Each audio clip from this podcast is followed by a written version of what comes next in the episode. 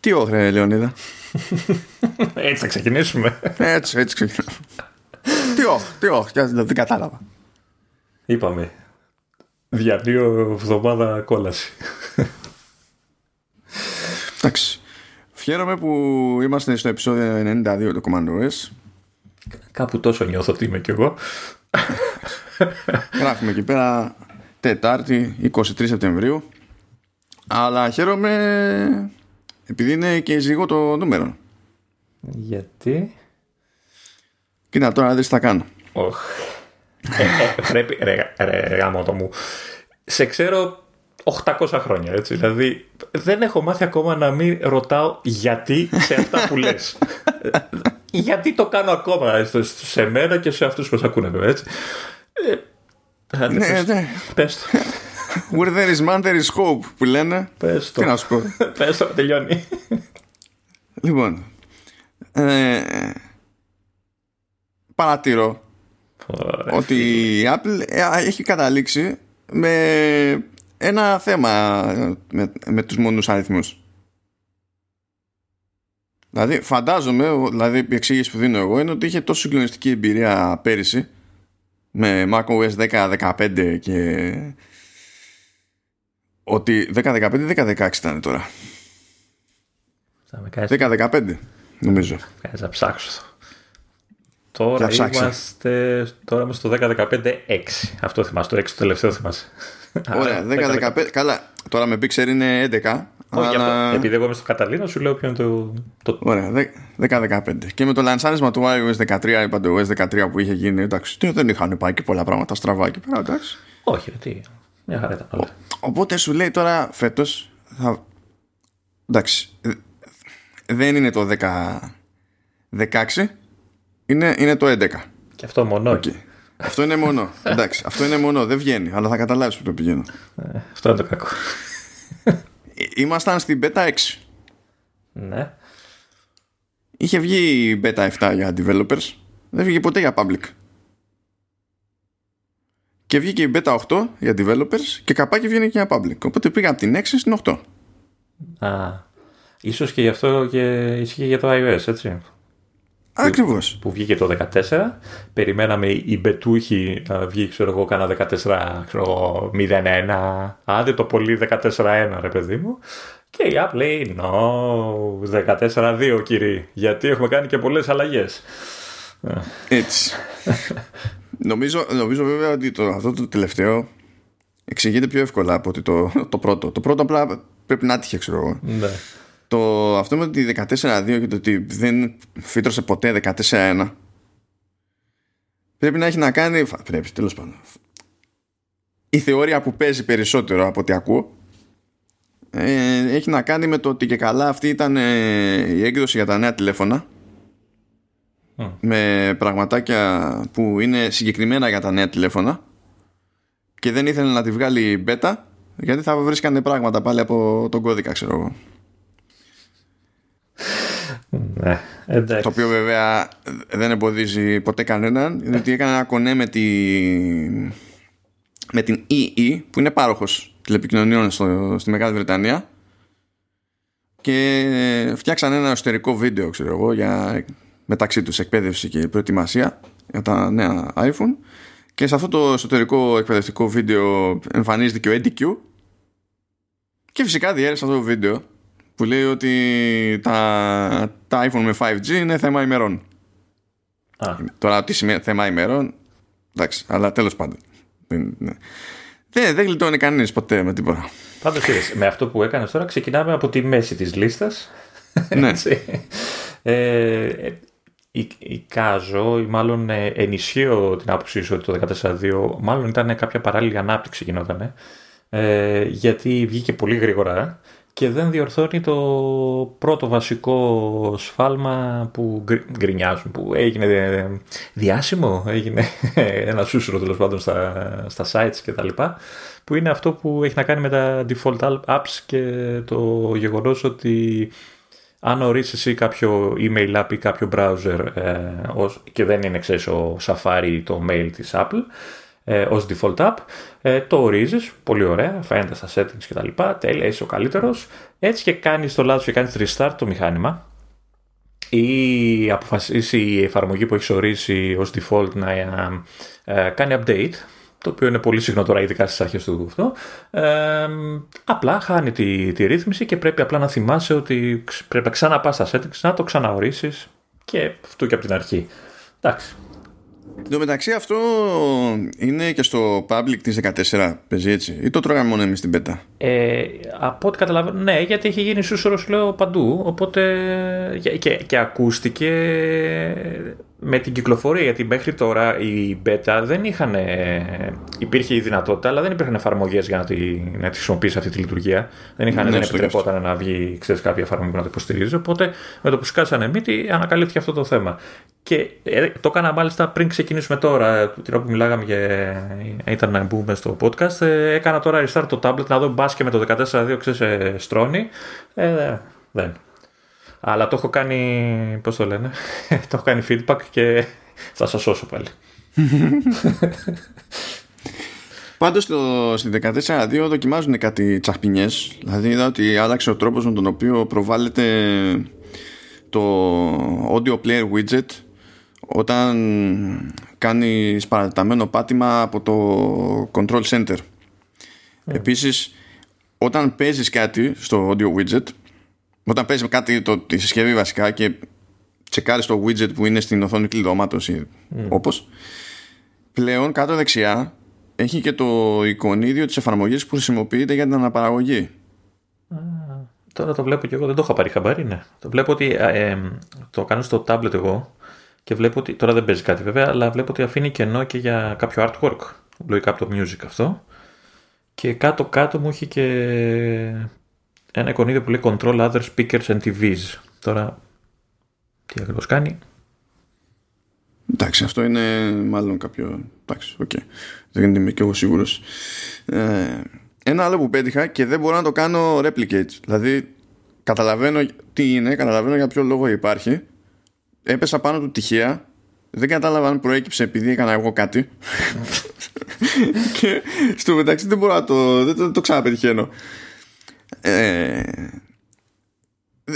δεν παίζεις κάτι έτσι. Δεν, δεν έχεις βάλει κάτι να παίζει. Podcast, μουσική, κάτι, whatever. Εκεί μου αρέσει να τα αγαπημένα μου μηνύματα στο, στο ελληνικό UI. όπου βλέπεις το player widget και λέει Δεν παίζει. Δεν παίζει, ρε φίλε. Δεν, δεν παίζει τίποτα, δεν παίζει. Εντάξει, τέλος πάντων. Okay. Γιατί μπορεί να μην χωράει κιόλας έτσι, να έχεις και αυτό υπόψη. ναι, ναι. Ε, Φαντάζεσαι να το παίζει κάποιος δημιουργικός και να έλεγε να το πούμε, αφού δεν παίζει που δεν παίζει, τίποτα να πούμε ότι είναι άπεχτο. και θα φουντάραμε όλοι από τα μπαλκόνια που δεν έχουμε. Καλά, εσύ έχεις. Δεν λες που. Δεν λες που.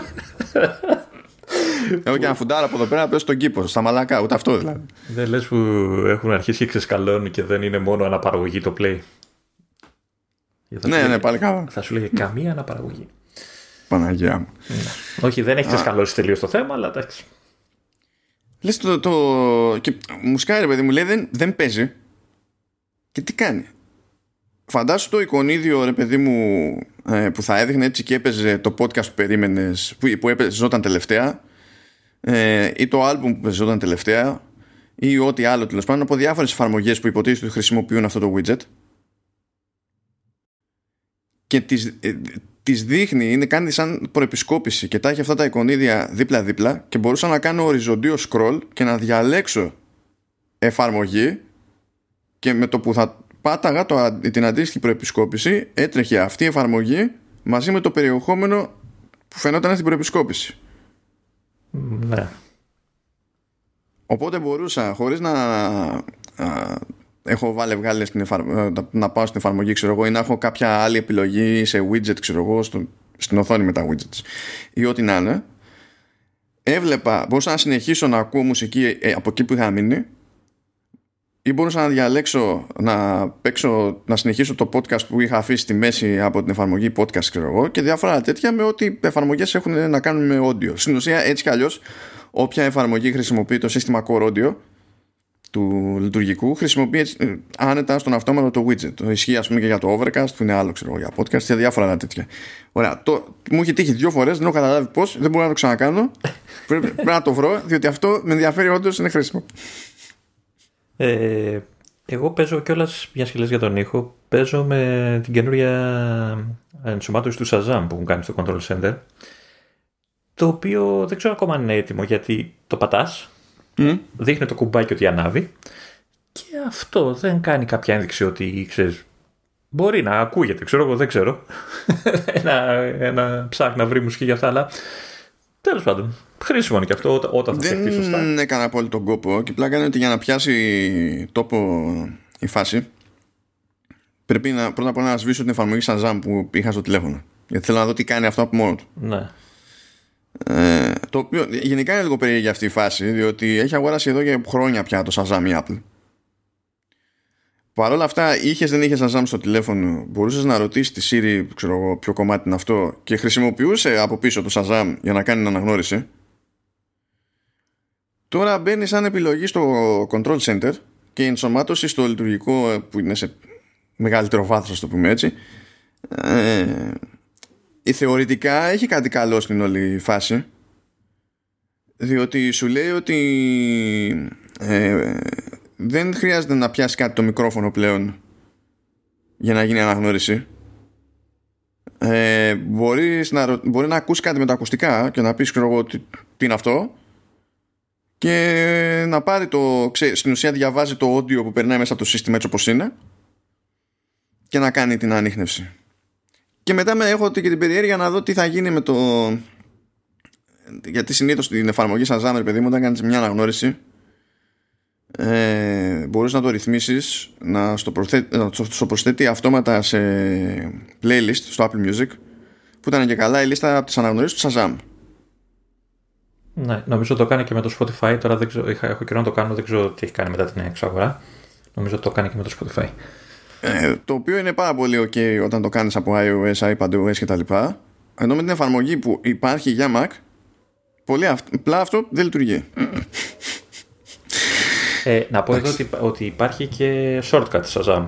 Δηλαδή πρέπει να το παίξει με το shortcut και το λέω αυτό γιατί μπορείς πολύ εύκολα πια, γιατί ενεργοποιήθηκε η λειτουργία, ε, να το ορίσεις ένα από τα tap back, ε, ξέρεις, να πατάς από πίσω με το δάχτυλο την, την πλάτη του κινητού και να ενεργοποιείται το shortcut και να, ξέρεις, να σκανάρει και το τραγούδι που ακούσες για τη στιγμή, έτσι στα γρήγορα, μπαμ μπαμ, ε, και είναι καλή φάση και γενικά τα shortcuts είναι καλή φάση έτσι κι αλλιώς. Ε, ε, κάτι ακόμα που είδα εγώ που ανακάλυψα, δεν είμαι σίγουρος ότι, μάλλον μπορώ να το κάνω replicate, δεν ξέρω αν είναι μόνο αυτός ο τρόπος που γίνεται. Ε, και δεν ξέρω αν γίνεται τώρα με το 14 ή γινόταν και παλιότερα και δεν το είχα πάρει χαμπάρι. Ε, ότι ε, είσαι στο iPhone okay, ε, και συνδέεις τα ακουστικά με bluetooth και τα λοιπά, τα, τα airpods έχω και τα λοιπά.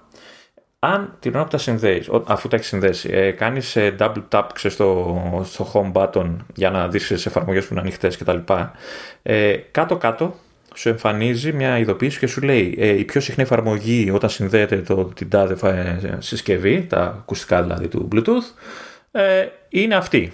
Και την πατάς και, και μπαίνεις κατευθείαν. Για μένα ήταν το Spotify το, και το βρίσκεις έτσι. Δεν ξέρω αν είναι παλιότερη λειτουργία ή την έκανε τώρα με το 14. Την ανακάλυψα και εγώ τυχαία. Ε, δεν θυμάμαι τώρα αν είναι με το 14 ή όχι, γιατί έχει περάσει καιρός αλλά το έχω παρατηρήσει εγώ όχι, όχι από εκεί επειδή έχω ένα widget stack στο, στο, στο Springboard και μέσα σε όλα έχω υποτίθεται και ένα μέσα στο stack υπάρχει και καλά φάση για τα shortcuts μου, μου σκάνε τέτοια ως προτινόμενα shortcuts δηλαδή ναι. σου λέει βάση χρήσης ναι, ναι. Ε, άνοιγμα αυτής της εφαρμογής μου έχει βάλει και, έχει και άλλους παράγοντες όταν είναι στη φόρτιση και καλά ανοίγει συχνά αυτή την εφαρμογή. Ε, όταν συνδέει ακουστικά είναι έτσι ξέρω εγώ ή υπολογίζει χοντρικά τι, το τι συνήθεια έχεις μέσα στην ημέρα και αυτά πλέον ενώ είναι πράγματα που πάνω κάτω είχε τάξει σαν συμπεριφορές νομίζω και άλλες χρονιές τώρα νομίζω ότι γίνονται πιο ορατά ναι. και πιο συχνά ναι. το οποίο φυσικά κάνει είναι ό,τι καλύτερο για την ήδη ταλαιπωρημένη μπαταρία μου στο SE πρώτης γενιάς γιατί δεν είναι ότι έχει το συγκεκριμένο chip και ξεχωριστό neural engine για να πεις ότι το ρίχνω εκεί πέρα. Οπότε για να γίνουν όλα αυτά εδώ, το, στο, στην τηλεφωνάρα κάνει spin up η CPU και χαίρομαι πάντα είναι όλα πολύ καλά. Ε, δεν δε γράφεις βέβαια για, για beta να πω κάτι ε, για το watch. Αυτό τώρα βέβαια το έχω στο, στο, στο κανονική, στην κανονική κυκλοφορία του, του λειτουργικού. Ε, πρώτα απ' όλα αξιώθηκα να ασχοληθώ με, το, με τον ύπνο και το, πώς το λένε αυτό το χρονοδιάγραμμα που φτιάχνεις στο ρολογάκι, τι ώρα θες να κοιμηθείς, πόσες ώρες να κοιμηθείς και τα λοιπά και σε ειδοποιεί και τέτοια. Καλή φάση. Ε, βέβαια την, την πρώτη φορά που το έβαλα και είχα πει τάδε ώρα και καλά είναι η ώρα ύπνου και κουδούνισε το, το ρολόι και έκανε τις πρώτες τότε από τον ανούρισμα έτσι και κάπου πετάχτηκα να καταλάβω τι είναι αυτή η ειδοποίηση ε, καλή φάση γιατί ξέρεις, είναι αυτο, αυτοματοποιούνται όλα αυτά δηλαδή δεν χρειάζεται να σκέφτεσαι του λες από την αρχή αυτές τις μέρες, τόσες ώρες τέτοια ώρα θέλω να πέφτω για ύπνο και σου κρατάει έτσι και στατιστικά και δεν χρειάζεται να ρυθμίζεις και καθόλου το, το ξυπνητήριο να ασχολήσει κτλ. Ε, και το άλλο το ξέχασα.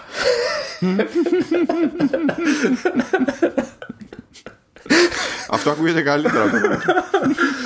Α, ναι. Ε, βέβαια, τώρα το θυμήθηκα. Ε, είδες, είναι μικρές τα, τα, τα κενά που έχω στη μνήμη μου είναι μικρά, παραδόξως. Ε, Απλά είναι τόσα πολλά που είναι σαν να είναι μεγάλα. Ε, παίζω με, το, με την καινούργια λειτουργία με το πλήσιμο των χεριών. Ναι, πλένω τα χέρια μου, ναι, όντως.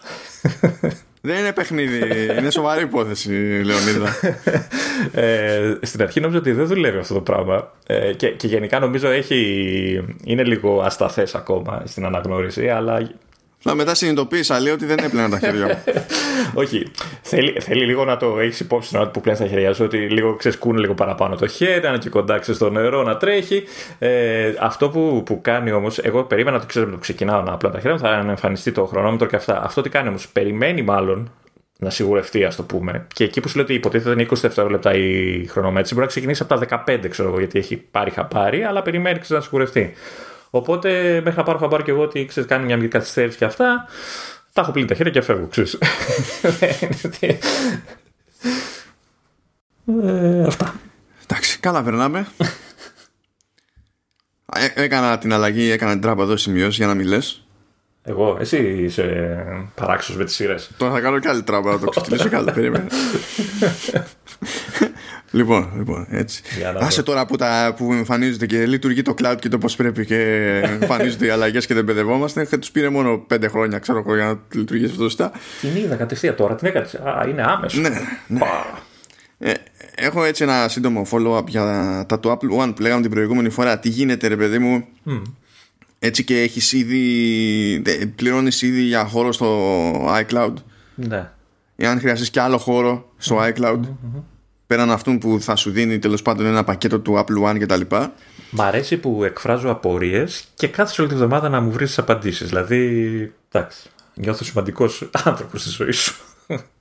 Εντάξει, τι δεν έπρεπε έτσι είναι τη φίλη, ρε Λεωνίδα. Μπράβο, ρε. Δηλαδή, Μπράβο. Αν έχεις τέτοιους φίλους. I'm a good listener.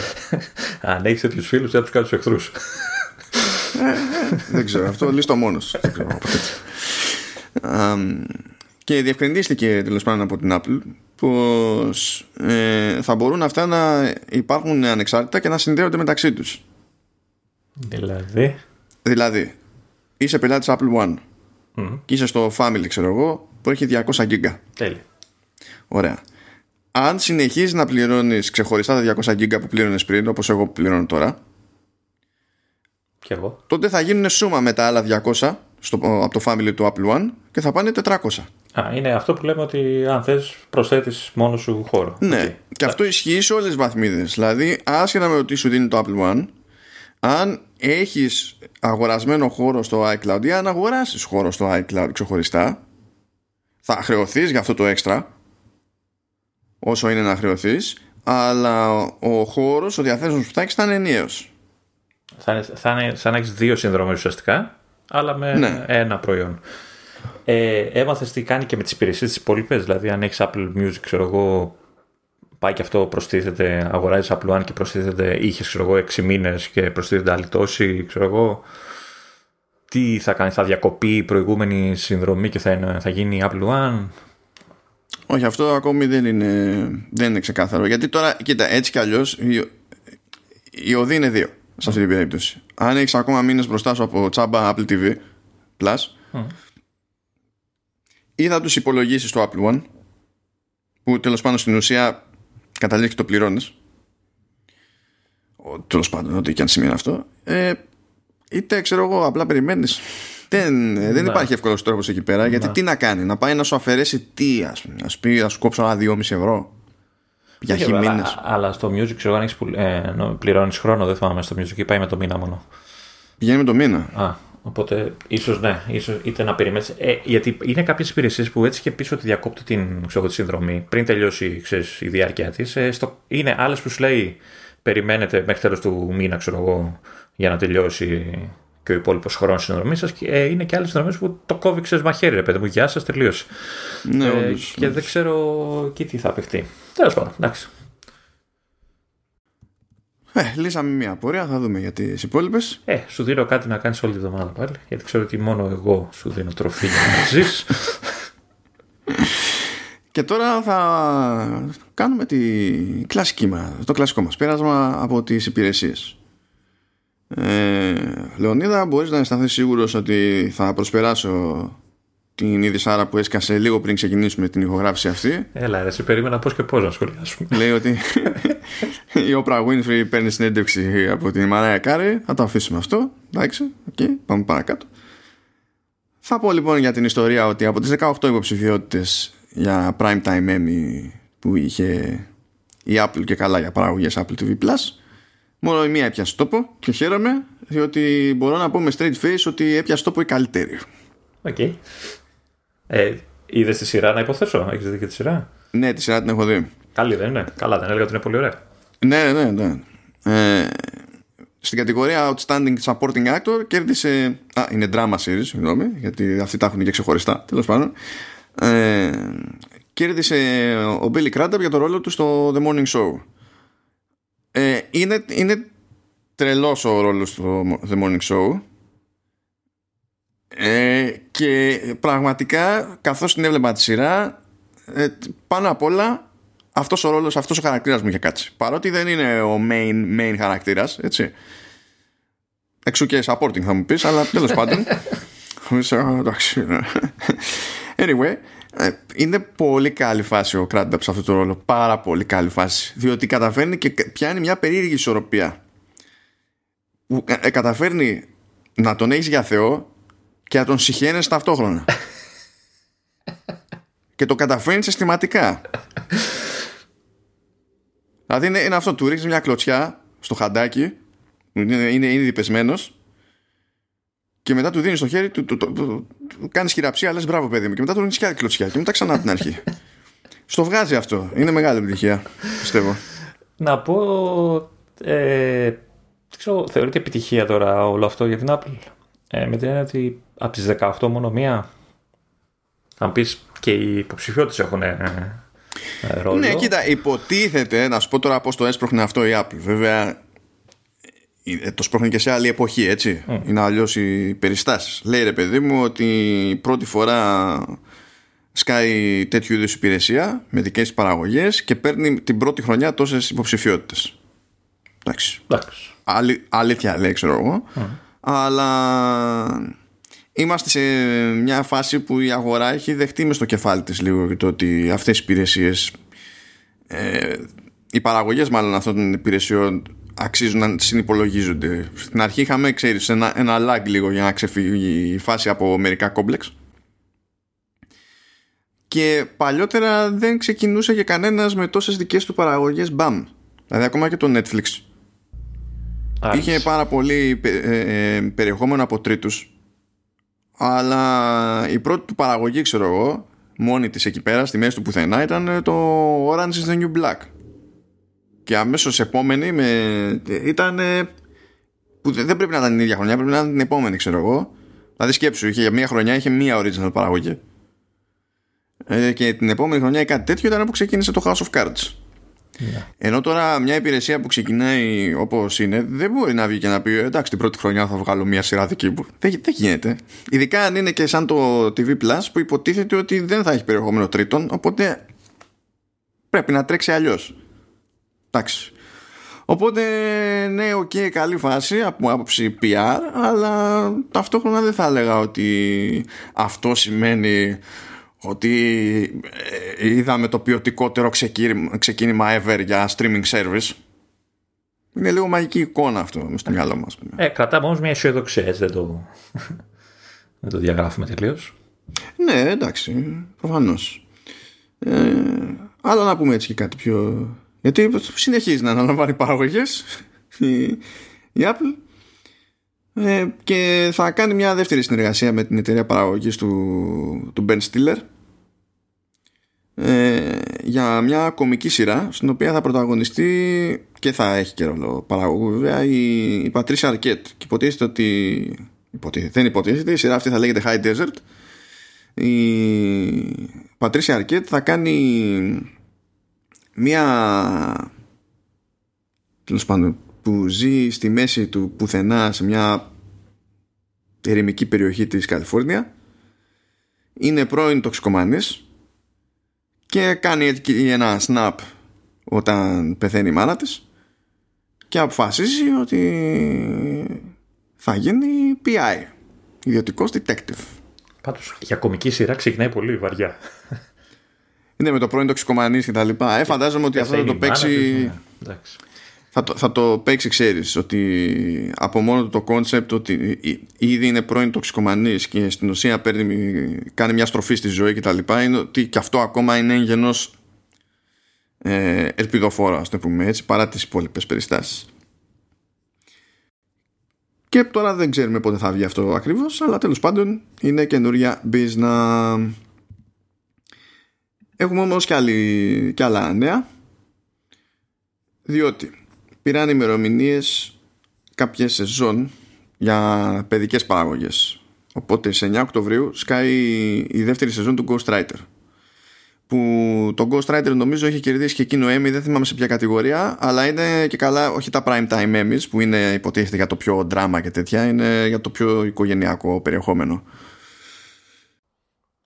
Outstanding Children's or Family Viewing Programming Award.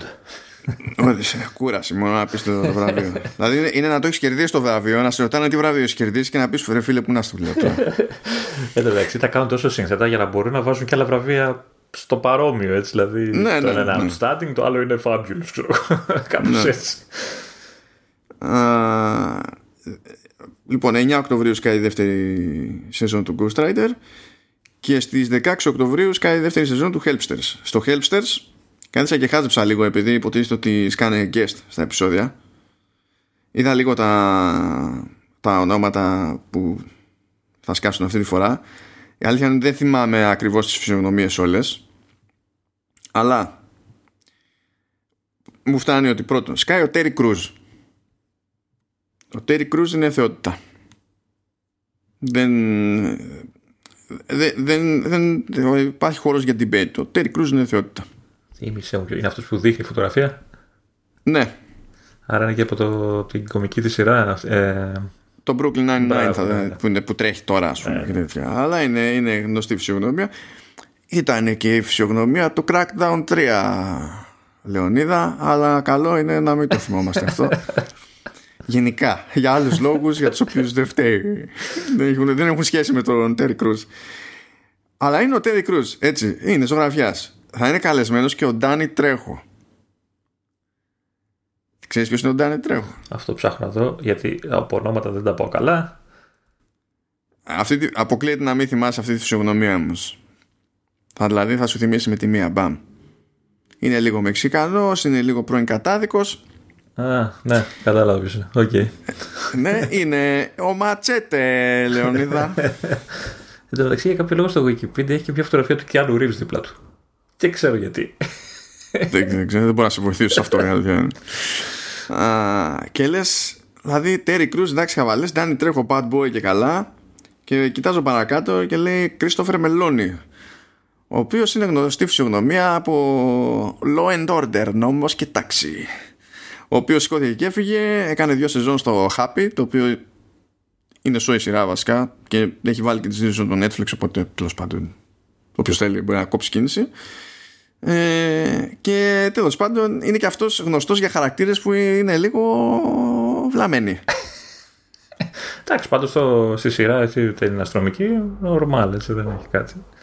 Ναι, αλλά ακόμα και εκεί υποτίθεται ότι είχε θέμα με anger management, ρε παιδί μου, και βάραγε κάτι τέτοια. Ναι. Ακόμη χειρότερα πάνω σε αυτό πάτησε και το χάπι, όπου εκεί έχει ένα φανταστικό φίλο που είναι animated, hand drawn, δηλαδή ζωγραφισμένο στο, στο χέρι και είναι και καλά ένας μπλε τάρανδος.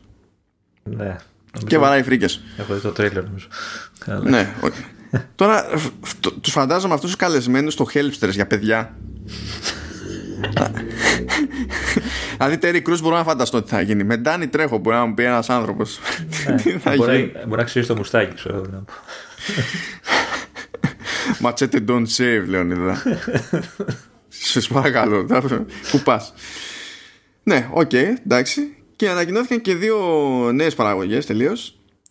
Ε, το Dagon Plugs και το Stillwater.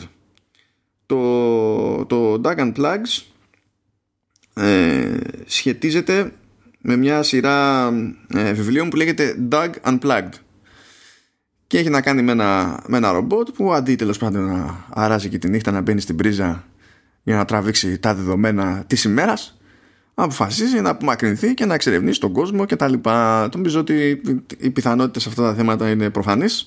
Είναι, είναι CG animation από ό,τι βλέπω και το ίδιο ισχύει για το, και για το Stillwater. Ε, το λεπτομέρεια το αστερίσκο για τον Dagan Plugs ότι μία από τους παραγωγούς είναι Ελληνίδα, τέλος πάντων η Αλίκη Θεοφιλόπουλος. Σόπα, δεν το πρόσεξα αυτό. Ναι, τα, τα γράφει εκεί κάτω-κάτω. Cute. Ε, το Stillwater βασίζεται σε άλλη σειρά βιβλίων ε, και καλά η σειρά λέγεται Zen Shorts και έχει να κάνει με ένα μάτσο παιδιά που γενικά τέλος πάντων κάνουν τρίχα τριχιά, βαριούνται που ζουνε. Κάθε δυσκολία τους φαίνεται τεράστια και τα λοιπά. Αλλά για καλή τους τύχη έχουν γειτονάκι ένα πάντα. Και το πάντα μπαίνει στην διαδικασία και ασχολείται με τα παιδάκια και μπλέκουν σε δραστηριότητες τέλος πάντων, σε περιπετιούλες κτλ. που προφανώς λειτουργούν και ως μαθήματα ζωής για τα παιδάκια.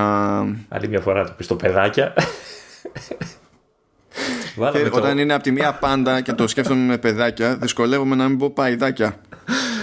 Βάλαμε το μάλλον να περιγράψεις παιδική σειρά. Εντάξει. Ναι, εντάξει. Είναι, είναι γνωστό ότι δεν υπήρξα ποτέ παιδί. Και πάει λέγοντας. Πάει λοιπόν κι αυτό. Και ήρθε η ώρα για απλά arcade. Ήρθε, ε. Είστε. Και επειδή την προηγούμενη φορά δεν είπαμε τίποτα, αυτή τη φορά έχουμε δύο τίτλους Apple Arcade, σωστά; Ακριβώς, Λεωνίδα, ακριβώς. Χαίρομαι γιατί παρακολουθείς. Τι; Τι; Τι είπα, δεν ξέρω. Τι είπα. Λοιπόν, εδώ τα βλέπω από το tablet, κάτσε να το τραβήξουν πιο μακριά γιατί εντάξει, είναι και ηλικία τέτοια. Να, σου λέω ότι πρέπει να πάρω 13 άρι, δεν με ακούς. Λοιπόν, έχουμε την ε, εβδομάδα που μας πέρασε την πιο προηγούμενη που δεν είπαμε, ήταν το, το A Monsters ε, Expedition.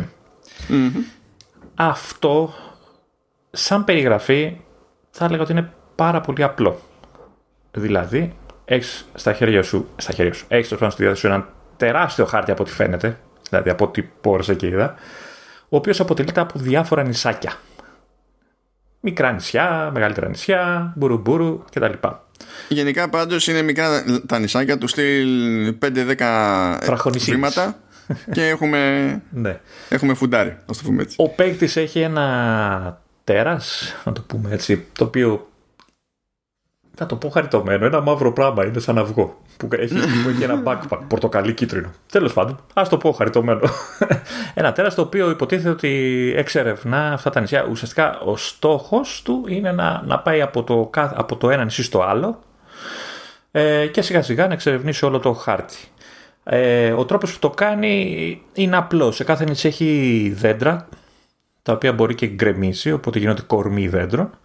Ε, και αυτούς τους κορμούς μπορεί να τους πρόξει με στόχο να γεφυρώσει το κενό ας πούμε, που υπάρχει ανάμεσα στα, σε δύο νησιά. Δηλαδή να κάνει μια γέφυρα, να πετάξει δηλαδή, τους κορμούς στη θάλασσα και να κάνουν αυτή μια γέφυρα ώστε να μπορέσει να προχωρήσει ε, στο επόμενο νησί. Το θέμα είναι το εξής ότι οι τύποι που το έχουν φτιάξει, οι Neck Limited, πέρα ότι έχουν ε, αρκετή ιστορία σε puzzle games, έχουν κάνει τα πάντα γιατί σαν μηχανισμοί είναι, ε, του, οι μηχανισμοί του παιχνίδι είναι αυτός. Σπρώχνεις ένα κορμό, άντε δύο, άντε τρεις, δεν ξέρω τι, για να περάσεις απέναντι. Δηλαδή είναι τελείως απλό. Αλλά έχουν κάνει τόσο πολύ δουλειά στο να κάνουν περίπλοκους γρίφους πάνω σε αυτό το μηχανισμό που πραγματικά τους βγάζω το καπέλο. Δηλαδή, ε, καταρχάς όταν σπρώχνεις έναν κορμό έτσι και τον σπρώξεις ε, ενώ είναι πεσμένος από την ε, μακριά του πλευρά, το πούμε, ο κορμός κυλάει. Και κυλάει και δεν σταματάει μέχρι να βρει κάποιο, ε, μέχρι να βρει κάποιο εμπόδιο. Ένα, ένα πράγμα που πρέπει να θυμάται ο παίκτης. Η, η δεύτερη παράμετρος είναι ότι αν τον σπρώξεις από την στενή του πλευρά, το πούμε, του κορμού, τότε ο κορμός κάνει ε, σαν τούμπα, το πούμε. δηλαδή είναι εξαπλωμένο κάνει μια κίνηση, σηκώνεται όρθιο και ξαναπέφτει και ξανά και τον κάνεις έτσι τούμπα για να τον φτάσεις εκεί που θες να, να τον φτάσεις. Ε, αυτή η κίνηση είναι πιο ελεγχόμενη, άρα μπορείς ε, να πειραματιστείς λίγο καλύτερα. Ε, με αυτόν τον συνδυασμό προσπαθείς να, να, να κάνεις τη γέφυρα. Το θέμα είναι ότι σιγά σιγά σου προσθέτει μεγαλύτερους κορμούς, οι οποίοι κινούνται λίγο διαφορετικά, δηλαδή όταν τον σπρώχνει από την, ε, ε, κάθε, από την ε, μικρή του πλευρά δεν κάνει τούμπες, απλά τον, σπρώ, τον σηκώνεις λίγο και τον σπρώχνεις. Οπότε και αυτό παίζει ένα μεγάλο. Ε, έχει ξέρεις, ε, μεγάλη διαφορά στο πώς θα τοποθετήσεις αυτόν τον κορμό. Ε, αρχίζει σιγά σιγά να σου λέει ότι ξέρεις τι, αν ενώσεις δύο κορμούς ε, στη θάλασσα και το σημείο που τους ενώνει από πίσω σου έχει κάποια πέτρα, μπορείς να σπρώξεις και κατά την πέτρα και αυτοί οι κορμοί γίνονται σχεδία και τσουλάς, ας πούμε. Και, Βασικά σχεδία γίνεται, σκάει αυτόματα με το που θα σκάσουν δύο κορμοί δίπλα, γίνεται αυτόματα ναι, σχεδία. Αλλά εφόσον είναι σχεδία και έχεις από πίσω κάτι να σπρώξεις, τότε ναι. όντως κάνει αυτό που περιγράφεις ναι. ακριβώς. Έτσι λοιπόν ταξιδεύει σε πιο μακρινά σημεία του, του χάρτη, ε, ο οποίος είναι χάος δεν ξέρω αν συμφωνείς. Ε, πέρα ναι, δεν, το, πέρα δεν τον βλέπεις όλο, είναι όλος ε, κρυμμένος σε σύννεφα κτλ. Ε, είναι χάος. Και το, και το χάος αυτό ενισχύεται περισσότερο γιατί σε ένα νησάκι υπάρχουν φορές που ο επόμενος προορισμός μπορεί να είναι σαφής και να τον βλέπεις, δηλαδή το επόμενο νησάκι είναι δίπλα, ας πούμε και OK, αλλά ε, υπάρχουν νησάκια που σου λέει, ξέρεις τι, άμα το ψάξεις λίγο παραπάνω, ίσως βρεις εναλλακτική διαδρομή που σε πάει σε άλλο νησί το οποίο δεν πολύ φαίνεται εύκολα ή δεν, δεν το σκέφτεσαι αμέσως. Δηλαδή, ε, οπότε γίνεται ένα μπέρδεμα τρελό. Ε, η πλάκα τώρα σε όλο αυτό το θέμα είναι ότι σε όλα αυτά τα νησιά ε, συναντα... όχι σε όλα, αλλά σε πολλά από αυτά τα νησιά συναντάς κάτι, ας το πω μνημεία, ας το πω τι να το πεις, ε, βιτρίνες μουσείου, πώς να το πεις έτσι. στην ουσία, στην ουσία ναι. Το οποίο ουσιαστικά είναι ένα, μια πέτρα πάνω, πάνω στην οποία έχουν τοποθετήσει κάποιο αντικείμενο ε, δικό μας, των ανθρώπων. Ε, από ό,τι καταλαβαίνω από αυτά που διαβάζει, γιατί κάθε αντικείμενο συνδέεται από κάποια περιγραφή, ε, υποτίθεται ότι αυτό γίνεται μάλλον ε, ίσως ξέρω εγώ μετά από κάποια καταστροφή του ανθρώπινου πολιτισμού, δεν ξέρω εγώ τι, και οι, τα τέρατα και οι επιστήμονες των τεράτων έχουν ανακαλύψει διάφορα έτσι, αντικείμενα της ε, δικιάς μας εποχής ε, και τα εκθέτουν και από κάτω έχουν περιγραφές. Αυτές οι περιγραφές όμως δεν είναι πάντα ιδιαίτερα ακριβείς, δηλαδή τις παρουσιάζουν έτσι επιστημονικά κάποιες, αλλά αυτό που διαβάζεις είναι καταλαβαίνεις ότι είναι λίγο στο περίπου το τι έχουν καταλάβει ακριβώς τι κάνει ε, το κάθε αντικείμενο. Εξηγούμε... Ναι, γιατί προσπαθεί, προσπαθεί, να είναι και λίγο χιουμοριστικό υποτίθεται, ναι. αλλά με, σε, κινείται σε πλαίσιο deadpan, παιδί μου. Ε, η πλάκα είναι ότι σε κάποια φάση συναντώ ένα ποδήλατο γυμναστικής. Δεν, ξέρω αν το πέτυχες. Ε, και λέει από κάτω περιγραφή, αυτή είναι μια κρεμάστρα για ρούχα, η οποία γεμίζει πολύ συχνά. Ε, τώρα ε, το θυμάμαι πολύ γενικά, δεν θυμάμαι ακριβώς το κείμενο τι έλεγε, αλλά σου λέω γενικά το νόημα. Ε, κάποια, κάποια στιγμή, μάλλον λέει, χρειάζεται φόρτιση, γιατί αδειάζουν τα ρούχα και μπαίνει ο άνθρωπος απάνω και κάνει μανιακά, μανιασμένα πετάλι. Και αφού φορτίσει, ξαφνικά ξαναρχίζει και γεμίζει ρούχα το, το, το, το αντικείμενο. Οπότε λέει πρέπει να ε, χρειάζεται φόρτιση. Ε, λοιπόν, αυτό είναι σε γενικές γραμμές. Ε, ένα χαλαρό παιχνιδάκι, αλλά υπάρχουν στιγμές που εμένα με έκανα νιώθω ηλίθιο γιατί προσπαθούσα να πάω σε ένα νησί και δεν, δεν έβρισκα με καμία, κανέναν τρόπο να πάω και μου την έσπασε και το παράτησα. Έτσι ξεκάθαρα. ε, ε, να πω αυτό ότι θέλει λίγο υπομονή. Ε, ο χάρτης είναι χάος. Ε, για όσους έτσι ξέρεις, θέλουν να χάνονται και να ψάχνουν και να ψιλολιώνει και το, το μυαλό, είναι, είναι σούπερ. Εμένα που είναι λιωμένο, δεν. δεν. Εμένα, εμένα μ' άρεσε. Δεν έχω να Όχι. συμπληρώσω κάτι ως προς το πώς είναι στημένο. Όχι, κατάλαβα ότι σ' άρεσε και, και εσένα. Εμένα μ' άρεσε. Απλά δεν, είναι από τα παιχνίδια που δεν πρόκειται να. Δεν έχω την υπομονή, ξέρεις, να το φτάσω full. Δεν υπάρχει περίπτωση. Αυτό που δεν καταλαβαίνω είναι ότι ενώ τεχνικό, δηλαδή στο λέγα και πριν ξεκινήσουμε να γράφουμε, ενώ τεχνικός είναι αρκετά απλό παιχνίδι. Ε, γιατί διαμαρτυρόταν τόσο πολύ η ψύκτρα μου. Που ξέρεις, είσαι και στη φάση ότι και να θες να φορτώσεις πολλά δεδομένα δεν, δεν, δεν υπάρχουν. Δηλαδή σε Mac η έκδοση είναι 388,8 MB. Η πλάκα είναι στο iPad είναι σκάρτα 500 έτσι. Δεν ξέρω γιατί. Εντάξει. Ξέρω εγώ τι να σου πω. Αλλά ναι, ναι είναι, είναι χαριτωμένια. Ε, και μετά το, το δεύτερο που έχουμε, που είναι το πιο πρόσφατο. είναι το, το Marble Knights. Είναι από τη Way, for, way Forward ε, Techno. Technologies and Developments. Technologies. Ναι. Way Forward ναι, Technologies, η οποία έχει δώσει και το Shantae, μπλα μπλα, δεν θυμάμαι ποτέ τον τίτλο ολόκληρο, που ήταν, είναι και αυτός στο arcade και μου άρεσε και πάρα πολύ σαν παιχνίδι. Το οποίο βέβαια εσύ μου το είπες, εγώ δεν το είχα πάρει χαμπάρι. Thanks. Ε, λοιπόν, αυτό τώρα θα το έλεγες ελαφρύ dungeon crawler με το dungeon σε πολλά εισαγωγικά γιατί ουσιαστικά είναι ανοιχτή η χώρη περισσότερη. Ε, περιοχές, ε, ομάδα παικτών, ε, υποστηρίζει μέχρι 4 ε, multiplayer. Εξερευνάς τους χώρους, πάρα πολύ loot. Πάρα πολύ loot σε ντούκια, νομίσματα, χαμός. Ε, η ιδιαιτερότητά του είναι ότι οι χαρακτήρες που ελέγχει ο παίκτης. ε, τώρα έχουν πόδια, δεν έχουν πόδια, δεν, δεν πολύ κατάλαβα έτσι, γιατί είναι ισομετρικό και το βλέπεις από πάνω. Ασκά έχουν πόδια, διότι άμα κάνεις παπάντζα κάπου ή ναι. φας ε, καμιά επίθεση περίεργα, ε, πέφτεις. Πέφτεις και περπατάς, αλλά περπατάς σαν να χοροπηδάς δεν περπατάει, δηλαδή κάνει κάτι αλματάκια. Οπότε σκέφτομαι ότι μπορεί να μην έχει ακριβώς πόδι. Τέλος πάντων, όταν δεν κάνεις παπάντζα, ε, ο κάθε παίκτης είναι πάνω σε μία μπίλια. Εξού και το Marble Knights, ε, με την οποία κυλάει και προχωράει γρήγορα κτλ. Ε, η ιδιαιτερότητα, η ιδιαιτερότητα της κάθε της μπίλιας είναι ότι στην πορεία της, ε, του παιχνιδιού ε, βρίσκεις και άλλες μπίλιες οι οποίες έχουν ε, διάφορες, ε, ας το πούμε, διάφορα χαρακτηριστικά. Δηλαδή βρίσκεις μπίλια που είναι φωτιά, ε, έχω βρει μπίλια που είναι πάγος, τι άλλο έχω βρει, Έχω βρει άλλη. Δεν θυμάμαι αν έχω βρει, γιατί έχω παίξει ένα δύο ώρο μόνο. Ε, και αυτά επηρεάζουν και τις διαθέσιμες επιθέσεις. Αυτό. αλλάζει η επίθεση, οι οποίες είναι δύο ουσιαστικά συνήθως. Μια ελαφριά και μια, μια δυνατή. Ε, και επηρεάζει και λίγο και το traversal, γιατί όταν έχεις την μπάλα με τη φωτιά, μπορείς να κάψεις κάποια πραγματάκια ή ξέρω εγώ, αν την έχεις και πας να πέρασε μια ξύλινη γέφυρα και γιατί έχει καταστρέφει και πέφτεις μέσα στο νερό και χάνεις ε, μπορείς ε, ε, σκοτώνεις πιο εύκολα εχθρούς που είναι ξέρεις, από πάγο κτλ.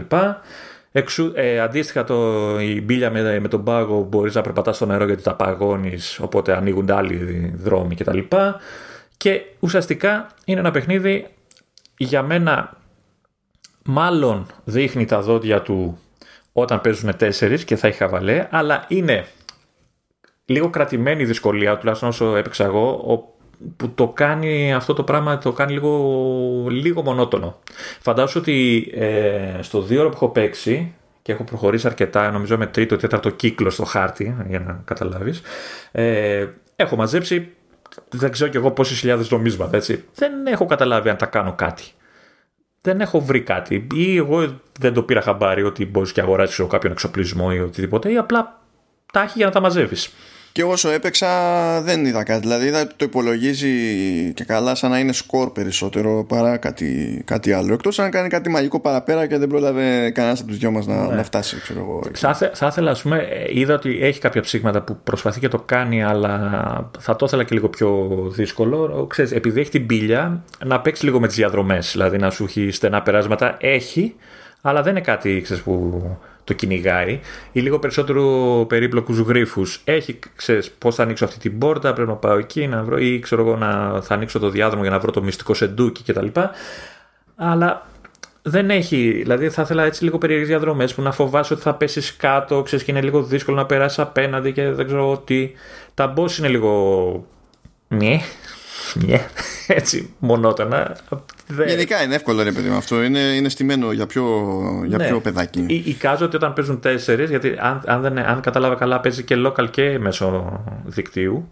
Ε, οπότε Οπότε θα, όλο αυτό το, το, είπα για να καταλήξω στο ότι ήθελα να σε πάρω τηλέφωνο να παίξουμε παρέα. Αλλά συνειδητοποίησα ότι είναι ένα παιχνίδι με πολύ loot και πρέπει ο καθένας να κυνηγάει τα νομίσματα και αυτά. Και θυμάμαι ότι την προηγούμενη φορά που είχαμε παίξει παιχνίδι με loot ήσουν τραγικός. Ήσουν πάρα πολύ ανταγωνιστικός και δεν ήθελα να ξαναζήσω αυτή την εμπειρία μαζί σου. Ναι, ωραία. Θα δώσουμε ένα νέο ορισμό στην ανταγωνιστικότητά μου λοιπόν. Είμαι ανταγωνιστικός. Ε, Φίλες και φίλοι. Τι σημαίνει αυτό στο, στο μυαλό του Λεωνίδα; Ότι θέλω να παίζω το παιχνίδι και να μην με σαμποτάρει απλά για να γελάει. Όχι, εντάξει. Σου έχει μείνει μια φάση από ένα παιχνίδι πριν από 800 χρόνια και μου το κοπανάς ακόμα. Δηλαδή... Ναι. Κοίταξε να Μέχρι εκεί που το παιχνίδι ε, σε, έβαζε σε κάποιες μπάντες από τις οποίες δεν μπορούσες να πέσεις εύκολα μπορεί να έχεις ελπίδα. Μόλις είδα ότι πηγαίνει και βάζει στο χάρτη κάποιες random τρύπες που μπορείς να πας να φουντάρεις, ξέρω εγώ, ε, κάτι κινούμενες πλατφόρμες που μετά εξαφανίζονται και δεν, και δεν συμμαζεύεται. Και φανταζόμουν ότι αν έπαιζα με κάποιον θα μπορούσε απλά να με σπρώχνει για το χαβαλέ χωρίς να υπάρχει λόγος.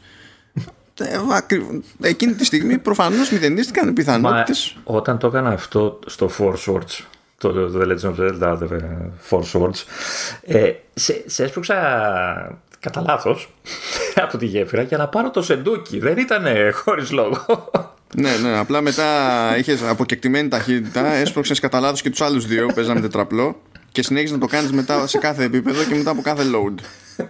Αφού επιτρέπει, είναι μέσα στο, στο το κλίμα του παιχνιδιού, δεν μπορώ να το. Πραγματικά ακόμη δεν μπορώ να συλλάβω. ακόμη δεν μπορώ να συλλάβω. Δηλαδή, Ας βάλουμε στην άκρη τη, τη, τη φάση με το Halo τέλος πάντων. Ήταν μια ατυχής φάση, μια ατυχής έμπνευση που είχαμε όλοι. Στο Halo Ακόμη δεν μπορώ να συλλάβω πώς καταφέραμε. Του είχα, ξαναλέω, του είχα, τους είχα περικυκλώσει.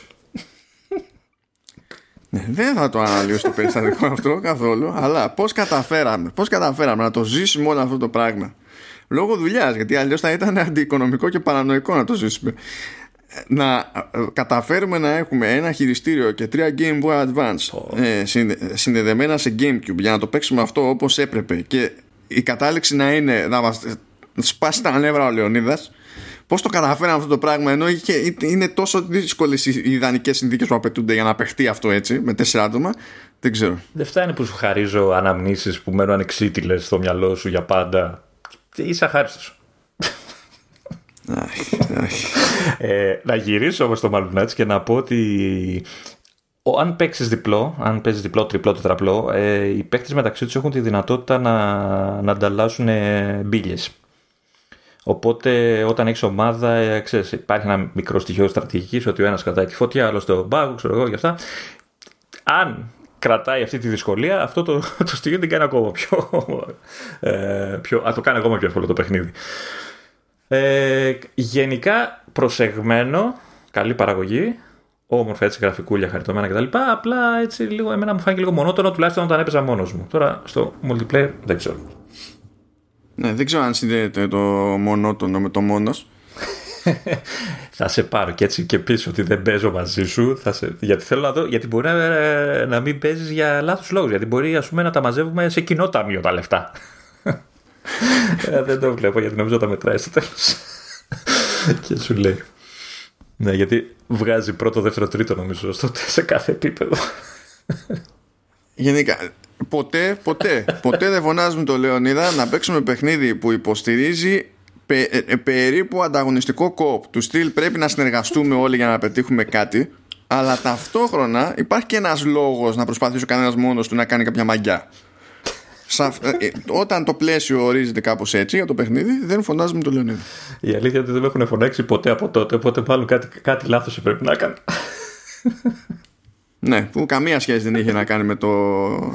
Καμία σύνδεση δεν είχε με το άγκρο στο Halo 3. καμία. Τους είχα περικυκλώσει. Αφήστε με ήσυχο, δεν ξέρετε εσείς. Τέλος πάντων, τέλος πάντων. Έστω, τέστο, τυχέστο. Ωραία, πάει για το Apple Arcade. Ο. Ο. Ο. Τι, ναι. Εντάξει, τώρα στο τέλος το έσωσες. Στο τέλος το έσωσες. Τι; Έτσι το δέχομαι. Γιατί; Το κοιτάξτε να δείτε. Η, ερώτησή μου είναι πριν πεις οτιδήποτε, πώς το καλό ναι. το ανακάλυψες; Α, κάπου, κάπου αλλού το πέτυχα. Δεν, δεν κάθομαι να τσεκάρω. δεν θυμάμαι για ακριβώς. Ναι. OK. Okay. Δεν παραπονιέμαι. Χάρηκα Δεν είναι ότι έψαχνα δηλαδή και τέτοια. Παιδιά. Η Apple κάνει ό,τι μπορεί για να σταματήσω να γκρινιάζω. Δεν ξέρω. Δεν νομίζω ότι θα καταφέρει ποτέ, αλλά. Κάτι πάει να γίνει τέλος πάντων. Φαίνεται ότι θα προσπαθήσει τουλάχιστον. Λοιπόν, κοιτάξτε να δείτε, σηκώθηκε μια αγγελία εκεί στο σχετικό έτσι. Site της Apple και ψάχνουν λέει Siri Annotation Analyst Greek Speaking. Στην Ιρλανδία που είναι και, τα, που είναι και η ευρωπαϊκή βάση της Apple.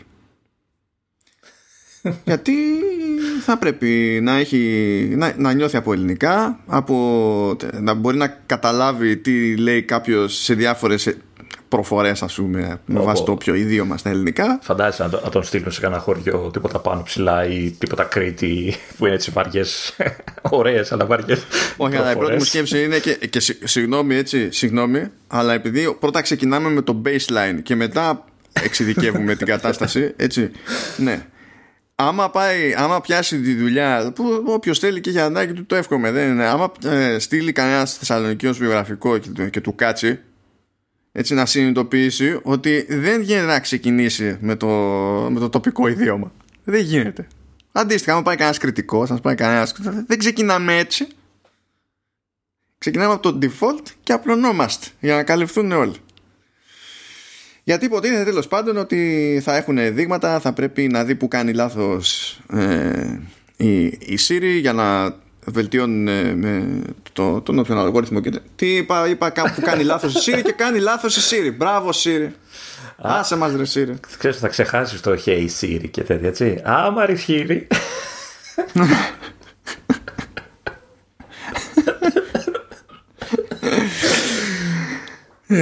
θα πρέπει να το ονομάσουν τελείως τη Siri και να λέμε Μαρή. Κοίτα, σε κάποιες πόλεις έτσι από και να πειράξουμε έτσι λίγο, να μην μας βρίσουν βέβαια. Ε, ξέρεις, μπορεί να έχει και λιγότερα φωνή, έτσι να είναι Σρι, ξέρω εγώ. Κάπως έτσι. Εκεί, εκεί να δούμε τι κότσια έχει το machine learning, φίλος. Γιατί ο neural engine και ιδέε. Εκεί να λιώσει το τσιπάκι. Νομίζω είναι και ο λόγος που θα, ή θα τα παρατήσουν ή γι' αυτό το λόγο δεν κάναν τόσα χρόνια για να πούνε θα ασχοληθούν με αυτό το πράγμα. Γιατί θα τους είπε κάποιος, κοιτάξτε, ναι, έτσι είναι τα ελληνικά, αλλά όμως.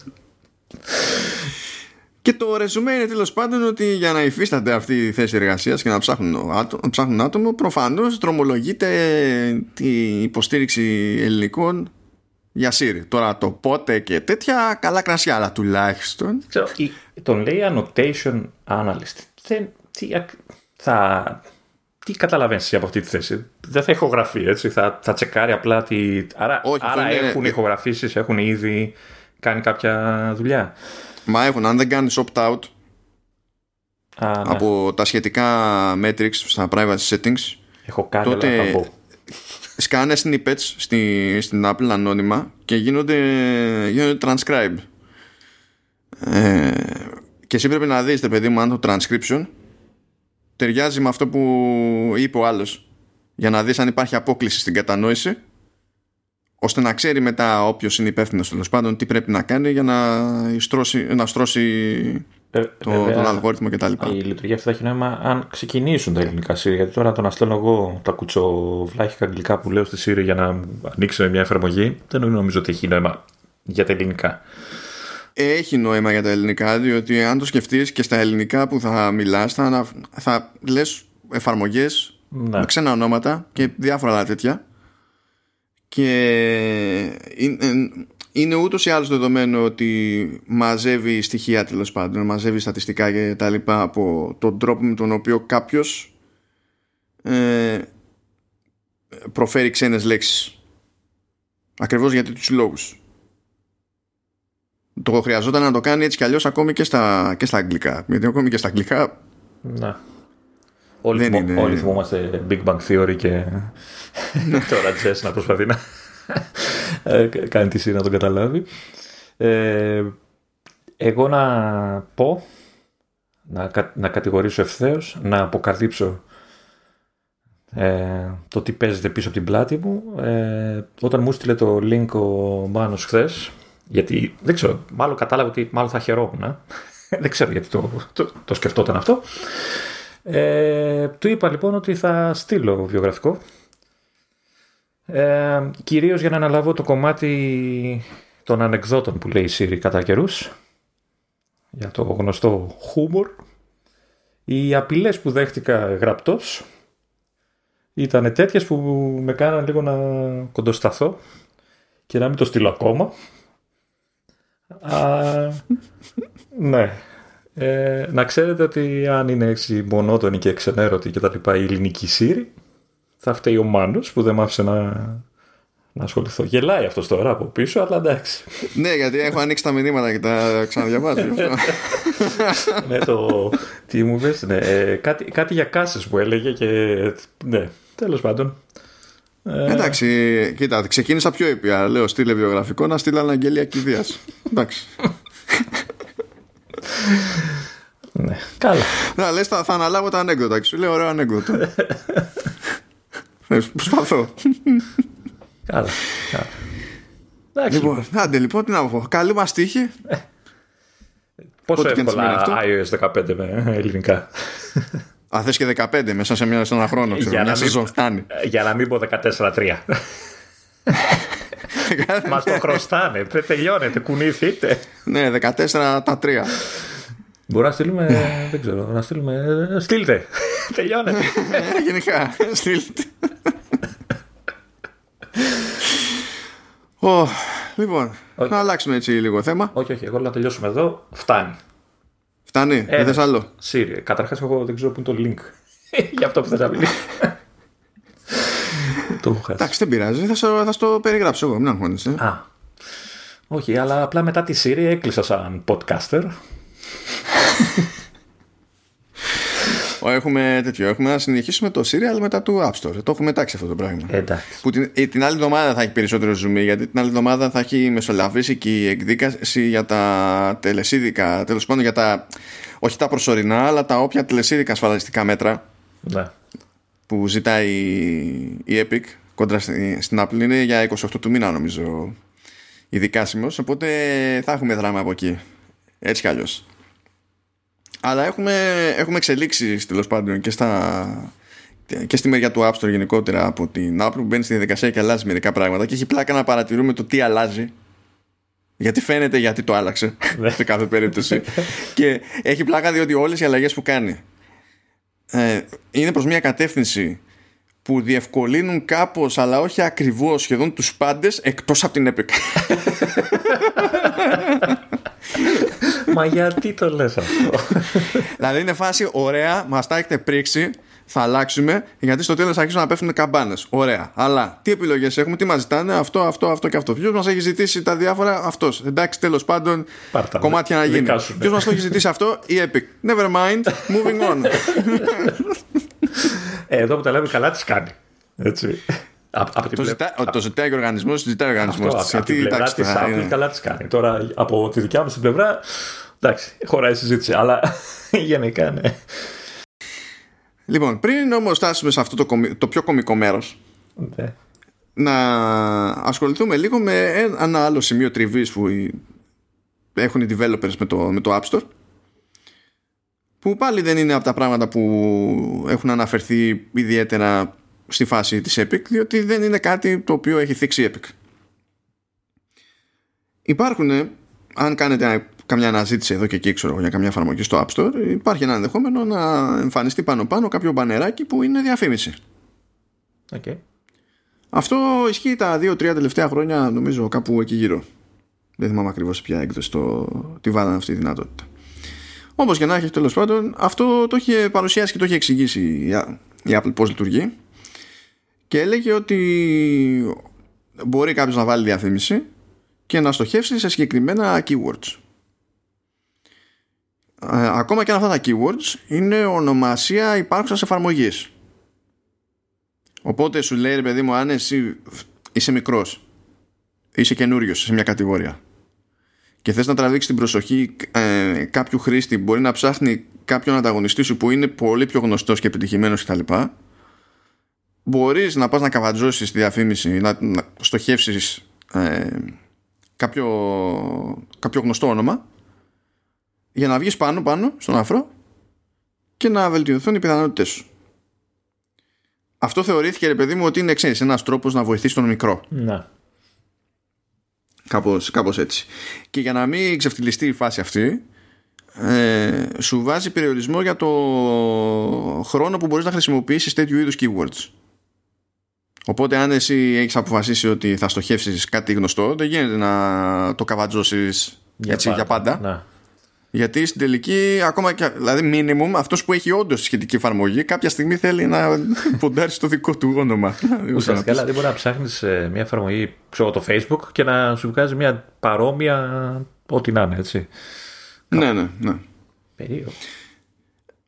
Τώρα, τι, τι γίνεται; Αυτό έχει καταλήξει και αναμενόμενα όπω συμβαίνει ότι το μπλέξουμε λίγο στη διαφήμιση, δημιουργεί κάποια άλλα ζητήματα. Δηλαδή, ναι, καταλαβαίνω και εγώ τη σκέψη και όντως σε κάποιες περιπτώσεις μπορεί να αφήσει περιθώριο σε ένα μικρό, ξέρεις, να φανεί πιο εύκολα.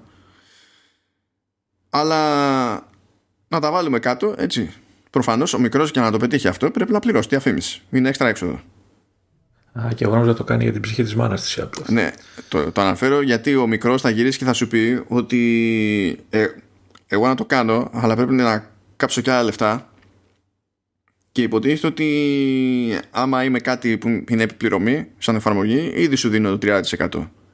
Που καταλαβαίνω ότι είναι διαφορετικά πράγματα μεταξύ τους. Δεν περιμένω το 30% να καλύπτει το διαφημιστικό μου έξοδο. Και καλά, δεν σου ζητάει αυτό.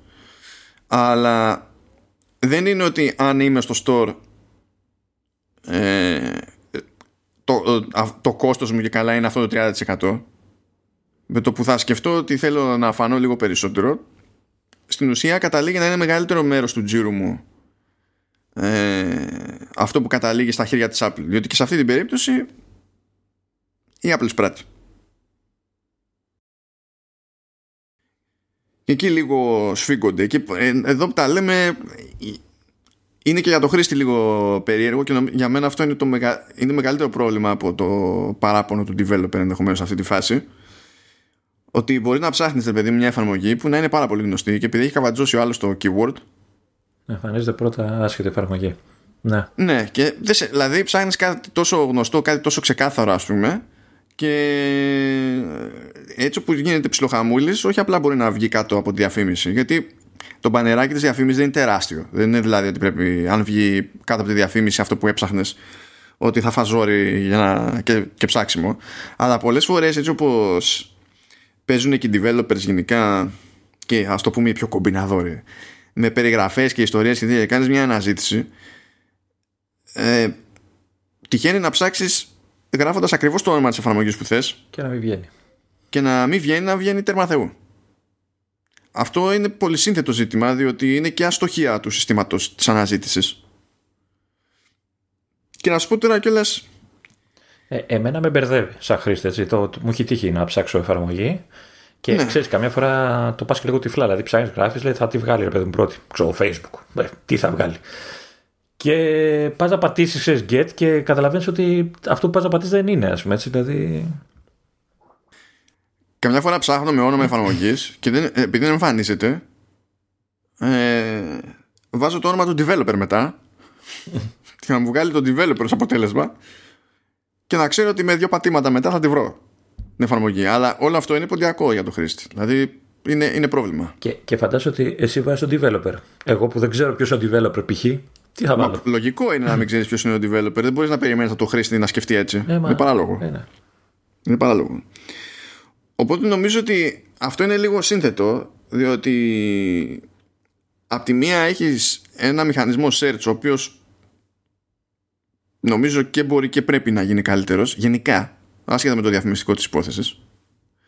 Αλλά ο τρόπος τον οποίο λειτουργεί αυτό το, ε, το σύστημα αναζήτησης προφανώς μετά επηρεάζει και το πόσο έχει ανάγκη ο άλλος να τα σκάσει για διαφήμιση. Και μέσα σε όλα θα πεις ρε φίλε ρε Apple που αυτό το θυμάμαι το σκεφτόμουν και εκείνη την ώρα όταν παρουσιάζαν αυτό το σύστημα. Πραγματικά έχεις, έχεις ανάγκη να βάλεις διαφημιστικά banner στο App Store; Δηλαδή γιατί; Μπορεί να γυρίσει η Apple και να πει ότι δεν το κάνω επειδή εγώ θα εισπράξω διότι το ποσό μπορεί να είναι αμεληταίο για την Apple πες έτσι και να πεις ότι μπορεί να είναι καλή πρόθεση να δώσω στον, ε, ε, ε, μέσα στο μυαλό μου το κάνω μόνο και μόνο για να έχει το περιθώριο developer και καλά ο μικρός να ξεπεταχτεί κτλ. OK, okay, ξέρω εγώ. Αλλά να που δεν... Ε, βασικά, δεν ισχύει ούτε αυτό που λες. Γιατί αν στο μυαλό της υποτίθεται ήθελε απλά να βοηθήσει τον developer και δεν το κάνει για τα λεφτά, ε, μην εισπράττεις λεφτά. Τόσο απλά. δηλαδή, μην μου πουλάς ναι, αλλά, ναι, εκεί θα σου πει όμως ότι με αυτή τη λογική θα πηγαίνουν και θα στοχεύουν όλοι ταυτόχρονα στα ίδια, ενώ αν δεν υπάρχει τέτοιο. Δεν σου λέω τώρα εγώ ότι αυτή είναι η πρόθεσή της να βοηθήσει, αλλά Μα και αν αυτή είναι η πρόθεσή της ότι το κάνουμε μόνο και μόνο γι' αυτό γιατί το, ο τζίρος που θα κάνουμε ο διαφημιστικός δεν άξιζει την ενέργεια και τον κόπο στα αλήθεια για τις δικές, τις δικές μας τσέπες. Πάλι καταλήγουν μια λυσίδα πραγμάτων όπου α, έχεις τη διαφήμιση που εντάξει, σαν σύστημα δεν είναι τέρμα άγρια δύση. Έχεις όμως την αναζήτηση που είναι πιο άγρια δύση και όλο αυτό σαν κόμπο δημιουργεί μια οικονομική πίεση ανάλογα με την περίπτωση σε κάποιους developers μια παραπα... μεγαλύτερη οικονομική πίεση ας το πούμε έτσι που μπορείς να γυρίσεις και να μπεις δηλική στο... στον developer Εντάξει, φτιάξε το business model σου. Εταιρεία είσαι, ξέρω εγώ, ή ό,τι να είναι. Έστω αν είσαι και έτσι, ρε παιδί μου, και πεις δεν με ενδιαφέρει ο developer. Τον έχω γραμμένο και καλά. Δεν πρέπει να σε ενδιαφέρει ότι καταλήγει με ένα πρακτικό ζήτημα ο χρήστης. Θεωρητικά πρέπει. Αυτό είναι που με προβληματίζει σε τέτοιες περιπτώσεις περισσότερο, διότι κάποια πραγματάκια που κάνει ώρες-ώρες η Apple, όσο και να είτε γκρινιάζουν οι developers είτε δεν γκρινιάζουν, δεν είναι εντάξει για το χρήστη. Νομίζω ότι αν ήταν εντάξει για το χρήστη και δεν παραπονιόταν ο χρήστης, θα ήταν πιο δύσκολο να παραπονηθεί και ο developer. Και στην τελική, αν όλη η φάση αυτής σαν διαδικασίας ήταν πιο εντάξει για το χρήστη, θα κυλούσε και θα έρε πιο άνετα και το χρήμα εκεί που έπρεπε να πρέει. Ε, έχω, στους developers. Έχω την εντύπωση ότι σε τέτοιες φάσεις είναι, φαίνεται σαν να ξεχνάει λίγο το χρήστη ή πέφτει με τα μούτρα στους developers οι οποίοι έχουν και πιο άμεση επικοινωνία μαζί της είναι και τα χρήματα στη μέση κτλ. Και, και λίγο, ξέρεις, εστιάζει στον έναν και δεν μπορεί να κάνει καλά τον άλλον μετά. Και ε, βέβαια πολλές φορές μετά το ισιώνει το θέμα, αλλά μέχρι να το ισιώσει... Έχει... Είναι λίγο περίεργο το πράγμα. Μ' αρέσει, διαβάζω το, το αρθράκι γιατί το βρήκα το link και λέει, ε, τουλάχιστον λέει η Apple γεύεται και αυτή λίγο λέει από το δικό της δηλητήριο ας πούμε. Γιατί λέει έψαξε λέει για podcast και μου βγαίνει άλλη εφαρμογή πρώτα και όχι της Apple. Ναι, κοίτα, ε, τώρα επίτηδες ή όχι ε, είχαν πάρει χαμπάρες αναζητήσεις ότι βγαίνανε πιο εύκολα οι εφαρμογές της Apple πάνω. Και χωρίς να μπορεί κανένας να διαπιστώσει αν έγινε αυτό από πρόθεση η αλήθεια είναι ότι αφού προέκυψε η συγκεκριμένη γκρίνια μετά πείραξε τον αλγόριθμο η Apple και δεν βγαίνουν στον αφρό με αναζητήσεις ειδικές εφαρμογές. Όπως πριν. Αλλά και πάλι αυτό δεν έχει να κάνει με το γενικότερο ζήτημα ας πούμε. Είναι, είναι, λίγο, είναι λίγο περίεργο. Γιατί μέσα σε όλα δίνεις και το περιθώριο σε, ένα, σε έναν τύπο που προσπαθεί να κάνει περίπου απάτη. Άμα έχει διαφημιστικό budget ας πούμε από πίσω να σου βγάλει τη σαβούρα του πάνω πάνω και εσύ έχεις προσπαθήσει να βρεις κάτι συγκεκριμένο ας πούμε. Και να έχει γενικά τίποτα... είναι, είναι, είναι η γενικότερη για μένα μέσα στο μυαλό μου μάστιγα του, του search γενικά στο web. Που γίνεται τέτοιο παιχνίδι με τα keywords και τέτοιες ideas που καταλήξεις με ένα μάτσα αποτελέσματα που κάνουν στην ουσία game το system ρε παιδί μου και εσύ πασχίζεις για να βρεις κάτι που να είναι όντως σχετικό με αυτό που έψαχνες. Και φαντάζομαι τώρα να σκάσει καμιά εφαρμογή που να έχει ψηλοπαρόμοιο εικονίδιο ή ξέρω εγώ το όνομα να μοιάζει αρκετά. Εκεί μετά είναι κι άλλα. Μπαίνουν κι άλλα ζητήματα. Ναι, ναι. Τέλος πάντων. Α, βγάλαμε άλλο ένα ζήτημα από τη μέση. Έχουμε κι άλλα. Θα τα απλώσουμε. Θα, δεν, το πηγαίνουμε τη λαού. Να πούμε όμως για αλλαγές mm. στις οποίες προχώρησε η Apple. Ε, πρώτον, να πω ότι ε, εκεί που είχαμε μπλεχτεί λίγο με το με το WordPress, να θυμίσω που και καλά και όχι μόνο με το WordPress και με το Facebook και δεν θυμάμαι τι άλλο διάλογο που πλέον μπορεί κάποιος να καταθέσει ένσταση ξέρω εγώ για, για την απόφαση του App Review. Ε, είχε ανακοινωθεί τον Ιούνιο αλλά καθυστέρησε να εφαρμοστεί και γι' αυτό στο μεσοδιάστημα πάρθησαν κάποιες αποφάσεις που γίνανε κόντρα σε αυτό το νέο κανόνα που όλοι ξέρανε ότι έρχεται αλλά δεν ήταν ακόμα η ώρα του και έκανε κάτι μπρος πίσω η Apple μετά στην εφαρμογή του. Αλλά τέλος πάντων ξεκίνησε αυτό. Να την φύσατε ως ρύθμιση. Ε, τι άλλο είχε αλλάξει στα, στα guidelines; Έβαλε στους κανόνες του App Store αυτά που έλεγε για το game streaming. Okay. Ε, και έγινε και λίγο πιο συγκεκριμένη. Και ως προς αυτό μέχρι στιγμής δεν βοηθάει σχεδόν κανέναν. Η παραχώρηση που κάνει είναι πάρα πολύ μικρή και δεν, δεν βγάζει από τη μέση το μεγαλύτερο εμπόδιο. Λέει λοιπόν ότι πρέπει κάθε παιχνίδι που θέλει να έχει στο Game Pass ξέρω εγώ, η Microsoft ή στην εφαρμογή του Stadia η, η Google ή κάποια στιγμή, ξέρω εγώ, η Sony με το PlayStation να οτιδήποτε τέτοιο σχετικό, πρέπει να μπορεί να εμφανίζεται και ως μεμονωμένη εφαρμογή στο App Store. Και να έχει τη δική της περιγραφή, ε, τα δικά της στοιχεία και και και. Το οποίο έχουμε, το έχουμε αγγίξει και σε άλλη περίπτωση ότι αυτό υπονοεί ότι ή θα κάνει κάποιος port, το οποίο είναι άκυρο, είναι άκυρο για το παιχνίδια από κονσόλες ή τέτοια είναι, δηλαδή δεν είναι εντάξει αυτό το κάνουμε να τρέχουν σε τηλέφωνο ή να γίνει κάτι ακόμη πιο άκυρο ξέρω εγώ να εμφανίζεται για κάθε παιχνίδι ξεχωριστά μια εφαρμογή που στην ουσία είναι streaming, streaming client. Αυτό είναι, είναι όλο ποντιακό τέλος πάντων. Ε, ναι δηλαδή μπλέκει τα μπουτια της μόνης μου φαίνεται τώρα εδώ, εντάξει. Ναι, ναι. Χώρια που λέει ότι θέλει να παίρνει age rating, ξέρω εγώ, και να παίρνει από έλεγχο κάθε εφαρμογή ξεχωριστά και να λες, ρε φίλε, μιλάμε για games που παίρνουν αξιολόγηση από άλλους οργανισμούς έτσι κι αλλιώς. Πριν φτάσουν στα χέρια σου. Δηλαδή τέλος πάντων. Αυτό που και καλά έχει βάλει ως θεωρητική παραχώρηση που φαντάζομαι πως παραχώρηση μετράει στον εγκέφαλο της Apple αυτό το πράγμα είναι ότι σου λέει εφόσον έχεις τα παιχνίδια σου έτσι μεμονωμένα κτλ. Αν θες να έχεις και μια εφαρμογή που να λειτουργεί ως πύλη σε αυτά, δηλαδή να μπορεί να μπει κάποιος στην εφαρμογή του Game Pass και να βλέπει όλη τη συλλογή με τα παιχνίδια και στην ουσία κάθε ε, παιχνίδι που βλέπει εκεί στη λίστα να είναι shortcut που να πηγαίνει στη μεμονωμένη εφαρμογή που μπορεί να κατεβάσει ο άλλος και και και Κουράστηκα ήδη, ναι. Αυτό λέει είναι εντάξει. Για ποιον δεν ξέρω. δηλαδή το, για το χρήστη εντάξει δεν είναι, αυτό είναι σίγουρο. Απλά βάζεις βήματα σε μια διαδικασία. Ναι. Τέλος πάντων, ναι. Ε, ε, εμένα μου τη πάει που θέλει και να τα κάνει review αφού υποτίθεται ότι αυτά τα παιχνίδια έχουν περάσει από PEGI, από SRB, από την Άννα, ξέρω Δεν καταλαβαίνω πού θέλει να χωθεί. Έχουν ήδη ηλικιακό χαρακτηρισμό. Τι, σκάλω με αυτό. Απλά τα κάνει δύσκολα. Είναι, είναι στη φάση που λέει, ε, ξέρεις, καταλαβαίνω ότι το κάνω χαζά, αλλά δεν θέλω να το παραδεχτώ ακόμα. Κάπως έτσι. Είναι σαν, σαν μωρό παιδί κάνει. ώρες ώρες. Ναι, εντάξει. Λέει εντωμεταξύ σε αυτές τις περιπτώσεις ότι πρέπει να υπάρχει επιλογή για να γίνει συνδρομητής ε, χρησιμοποιώντας το σύστημα πληρωμών της Apple και να μπορείς να κάνεις sign in with Apple.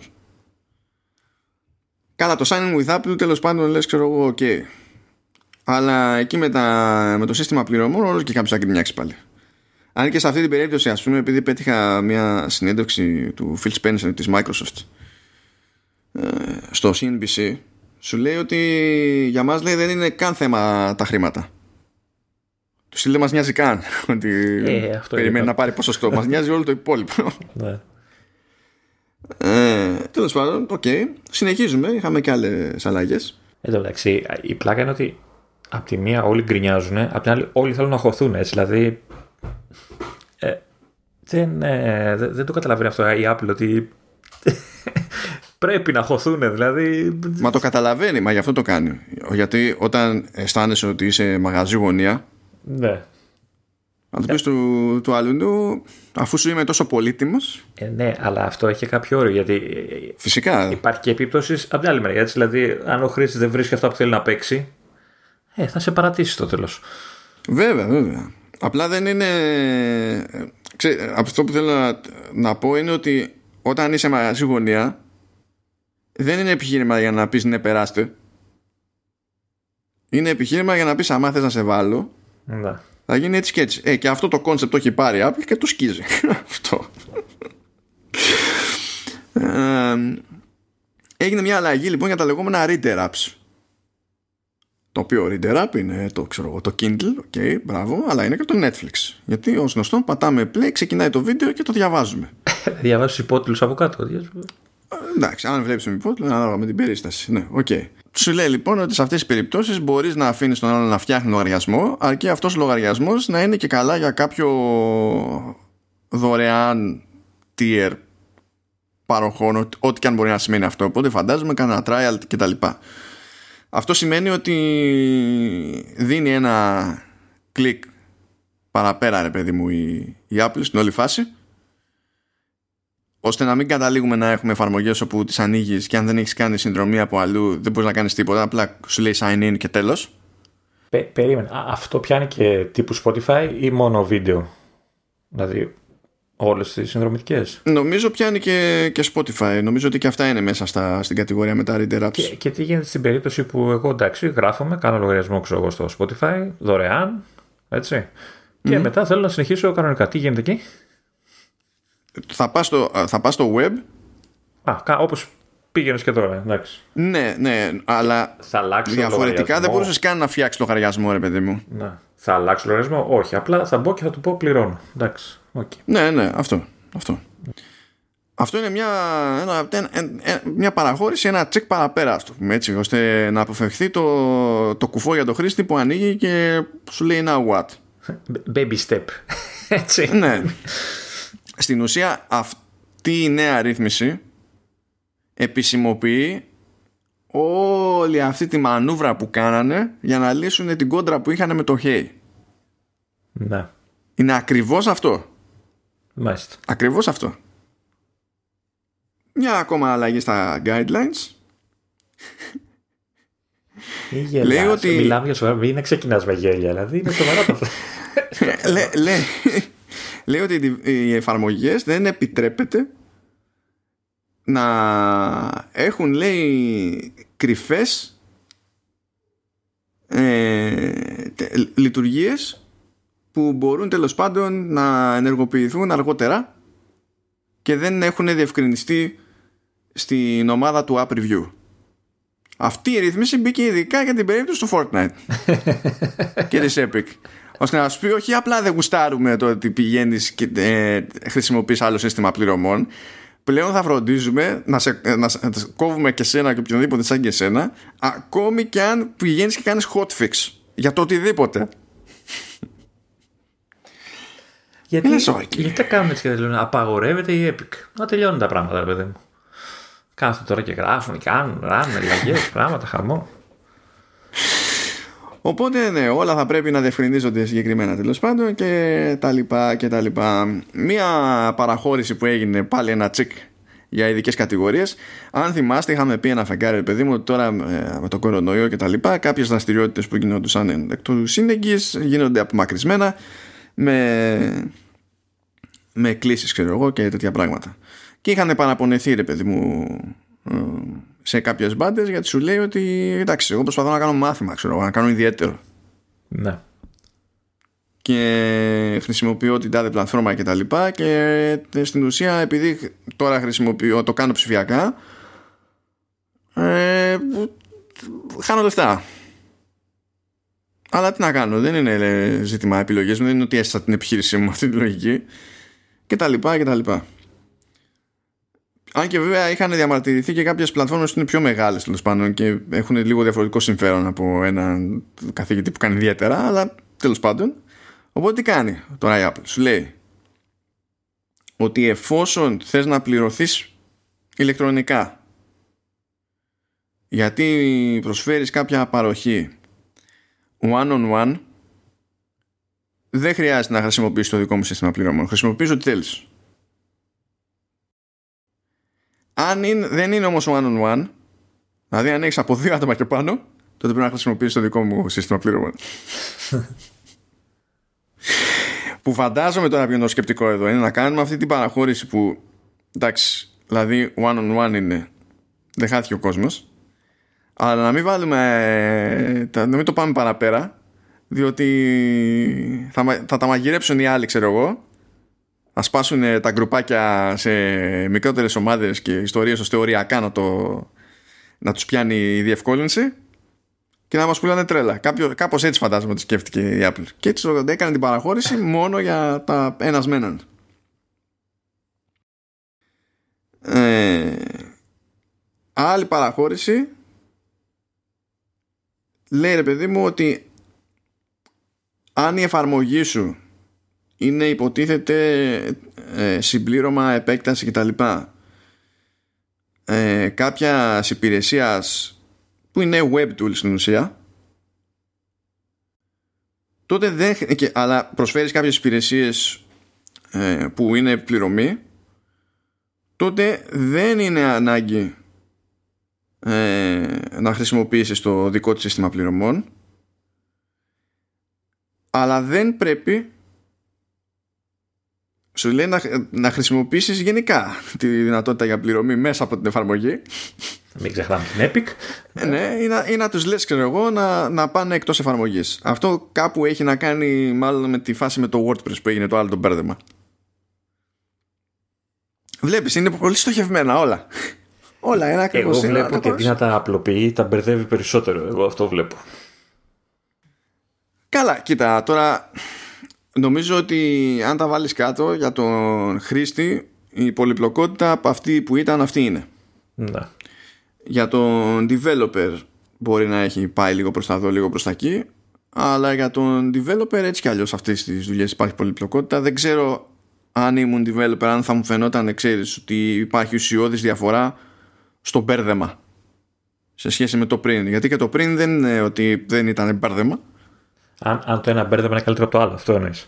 Ναι κάτι τέτοιο ναι. Το άλλο που μου αρέσει που είμαι πολύ περίεργος να δω τι μπορεί να σημαίνει για μια συγκεκριμένη συνομοταξία εφαρμογών λέει ότι οι εφαρμογές δεν μπορούν να απαιτούν από τον χρήστη να βαθμολογήσει την εφαρμογή, να αφήσει κριτική για την εφαρμογή, να δουν βίντεο, να κατεβάσουν άλλες εφαρμογές, να πατήσουν πάνω σε διαφημιστικά μηνύματα ή να ενεργοποιήσουν το tracking ή οτιδήποτε κάτι ανάλογο ξέρω εγώ ως προϋπόθεση για πρόσβαση σε λειτουργίες, περιεχόμενο και, και τα λοιπά. Διαβάζοντας το αυτό αναρωτήθηκα τι θα γίνει σε περιπτώσεις που ξέρεις που έχεις ένα παιχνιδάκι που σου λέει θες να δεις αυτό το βίντεο και να πάρεις 10 token. Ναι. Αν, αν αυτό για πλάκα το πάνε, που να ισχύει και για free to play games Πέθανε μια ολόκληρη κατηγορία στο iOS έτσι θα γελάω η μόνη ίσως θα γελάω γιατί θα, θα, θα, θα, γίνει, θα γίνει χαμούλης και ταυτόχρονα ε, παίζει να μην λυπηθώ και κανέναν. Ειδικά για free to play games. Τα οποία όμως είναι, τι είναι το 99,9% του, των παιχνιδιών στο App Store αυτή τη στιγμή. Ναι, ναι. Αλλά τι να λυπηθώ. Έτσι κι αλλιώς τα περισσότερα δεν πετυχαίνουν. Και αυτά που πετυχαίνουν, πετυχαίνουν τόσο πολύ, βγάζουν τόσα λεφτά που είναι αδύνατο να τους λυπηθώ. Θα μου πεις τους άλλους που δεν πετυχαίνουν να τους λυπηθείς. Μα ούτε τώρα πετυχαίνουν. Αυτό θα τους χαλάσει. Γενικά δεν λυπάσαι κανένας, εντάξει, ξέρω. Για free to play τώρα είναι λίγο, λίγο δύσκολο να με πάρουν τα ζουμιά. Καλά. Εντάξει, ξέρω εγώ. Ε, τώρα με τον ερχομό των app clips ε, το νέο καθεστώς με widgets ξέρω εγώ extensions λέει και notifications κτλ λέει ότι οτιδήποτε σχετικό πρέπει να προβάλλει περιεχόμενο μηνύματα ειδοποιήσεις και ό,τι να είναι ξέρω εγώ που να έχουν να κάνουν με τη λειτουργία της εφαρμογής και ποτέ διαφημιστικά μηνύματα. Αυτό χαίρομαι που το βάλανε λίγο. Ναι καλό ήταν αυτό. Ειδικά για τα widgets γιατί Πολύ το εύκολο. θεωρώ πολύ εύκολο να το. Άμα ήταν αυτό χήμα να μας πρίζαν τα σηκώτια. Εντάξει, θα τρώγε data, θα τρώγε μπαταρία. Εντάξει, χαμός. Ναι, εντάξει. Τι να, τι να πούμε. Ναι, γίνανε. Και δε, αυτές είναι αλλαγές στα guidelines. Φαντάζεσαι να, να ανοίγεις το, το κινητό σου και να πετάει βίντεο διαφήμιση. και επειδή έχεις το widget τάδε ξέρω μπροστά. Ε, Αυτά ήταν αλλαγές τώρα στο, στα App Review Guidelines, έτσι, στους κανόνες του, του App Store. Αλλά μπήκανε και δύο λειτουργίες για τους developers ε, και οι δύο αρκετά σημαντικές, ειδικά η δεύτερη και η τελευταία που θα πούμε. Αλλά η πρώτη, τέλος πάντων, έχει να κάνει με τη δυνατότητα που δίνει πλέον η Apple στους developers να μπορούν να εκδίδουν κωδικούς ε, για συνδρομές. Promo codes εννοείς. Ε... Πάρε, ναι. πάρε κόσμο τσάμπα και έτσι. Ναι, μπορεί ο άλλος να σου δώσει. Έτσι όπως θα μπορούσε να σου δώσει ένα κωδικό για να κατεβάσεις την εφαρμογή τσάμπα, θα μπορεί να σου δώσει ένα κωδικό για να έχεις μια περίοδο συνδρομής τέλος πάντων τσάμπα ή, να, ε, ή για να σου κάνει καλύτερη τιμή συνδρομή για συγκεκριμένη περίοδο και τέτοια. Που αυτό δεν μπορούσε να γίνει πριν. Είναι άλλη μια διευκόλυνση στον τομέα των συνδρομών βασικά κάνει οτιδήποτε η Apple ώστε να ε, ε, προσφέρει ένα μάτσο διαφορετικές επιλογές στους developers που να έχουν να κάνουν με το να, το, με το να βγάζουν κανένα φράγκο τέλος πάντων εκτός, εκτός από να τους αφήσει να κάνουν upgrade pricing και να σου λέει ότι είχε την προηγούμενη εφαρμογή πάρε την καινούργια με έκπτωση επειδή είχε την προηγούμενη. Κάνει οτιδήποτε εκτός από αυτό. Γιατί; Γιατί δεν τους αφήνει; Πραγματικά παίζει να πεθάνω με αυτή την απορία Αν κρίνω δηλαδή από τα μέχρι τώρα, δηλαδή, χρόνια άρνηται να το κάνει. Χρόνια. Δεν μπαίνει καθόλου στη διαδικασία. Της το ζητάνε, της το ζητάνε, της το ζητάνε, της το ζητάνε. Γράψιμο, γράψιμο, γράψιμο, γράψιμο. Είναι από τα βασικά σκαλώματα. Δηλαδή είναι, είναι κάποια σκαλώματα που είναι θεμέλια, ρε παιδί μου, έτσι. ναι, αυτό πραγματικά δεν, δεν το κατανοώ. Δεν το κατανοώ. Γιατί είναι έτσι. Προσπα... Ε, ε, προτίμησε να μας πρίξει τα σηκώτια μες συνδρομές, να κάνει προώθηση ως, ε, να προωθεί ως λύση γενικά στους developers και ό,τι να είναι τι, τις συνδρομές ε, να γυρίσουν ένα μάτσο εφαρμογές που μπορείς να τις πάρεις εκτός, δηλαδή ακόμα και σε, και σε Mac δηλαδή την αγοράζεις εκτός App Store και μπορείς να την πληρώσεις και να την έχεις τέλος. Αλλά η έκδοση στο, στο Mac App Store θέλει, είναι μόνο συνδρομητική γιατί αλλιώς δεν τους συμφέρει ας πούμε. Και δεν, δεν το καταλαβαίνω αυτό το σκάλωμα καθόλου καθόλου Δηλαδή αυτό άμα εκεί αν κάνει κολοτούμπα η Apple ε, εκεί πέρα θα, εκεί θα πανηγυρίσω. Εκεί θα πέσει τόσο, τόσο πανηγύρι στο web από developers που δεν θα, θα, δεν θα έχει καμία σημασία τι γίνεται με την Epic. Δεν τους νοιάζει τίποτα άλλο.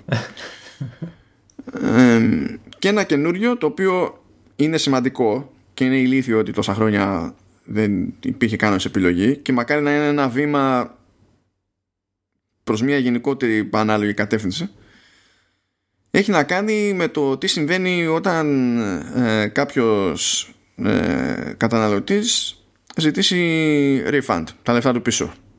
Ε, τα λεφτά του πίσω όχι για την εφαρμογή την ίδια, ε, γιατί αυτό έτσι αλλιώς υποστηρίζεται, α, αλλά για κάτι που αγόρασε ε, εντός εφαρμογής, που χρεώνεται ξεχωριστά, ξέρω εγώ. Μπορούσε έτσι κι αλλιώς ο χρήστης να ζητήσει refund, okay, αλλά σε αυτή την περίπτωση όλο το αλυσιβερίσι που είχε να κάνει ήταν με την Apple. Ε, δηλαδή, αγοράζω κάτι, το μετανιώνω, ζητάω refund, ε, refund και ο, ο developer απλά βλέπει τα λεφτά του να, να μειώνονται, κάπως έτσι. Ναι. Χωρίς να ξέρει. Δεν έχει ιδέα για το διαδικαστικό. Θα στείλει ρε παιδί μου ένα report η Apple στο, με τα μηνιαία του τι έχει γίνει. Του, του το λέει, αλλά θα σκάσει ένα report κάποια στιγμή όταν θα κλείσει ο μήνας. Αυτό. Δεν εμπλέκεται στη διαδικασία άμεσα ο developer. Τα χρήματά του όμω εμπλέκονται.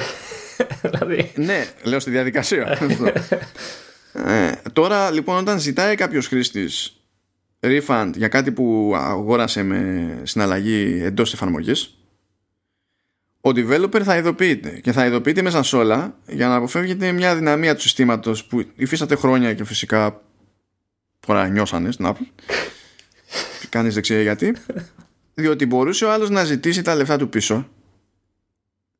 Τα άκοβε λοιπόν από την ίσπραξη του developer η Apple αλλά επειδή ο developer δεν είχε ιδέα δεν έκοβε στο χρήστη την πρόσβαση στο περιεχόμενο που είχε αγοράσει εντός εφαρμογής Οπότε κατέληγε ο άλλος και να κρατάει αυτό που αγόρασε και να παίρνει τα λεφτά του πίσω.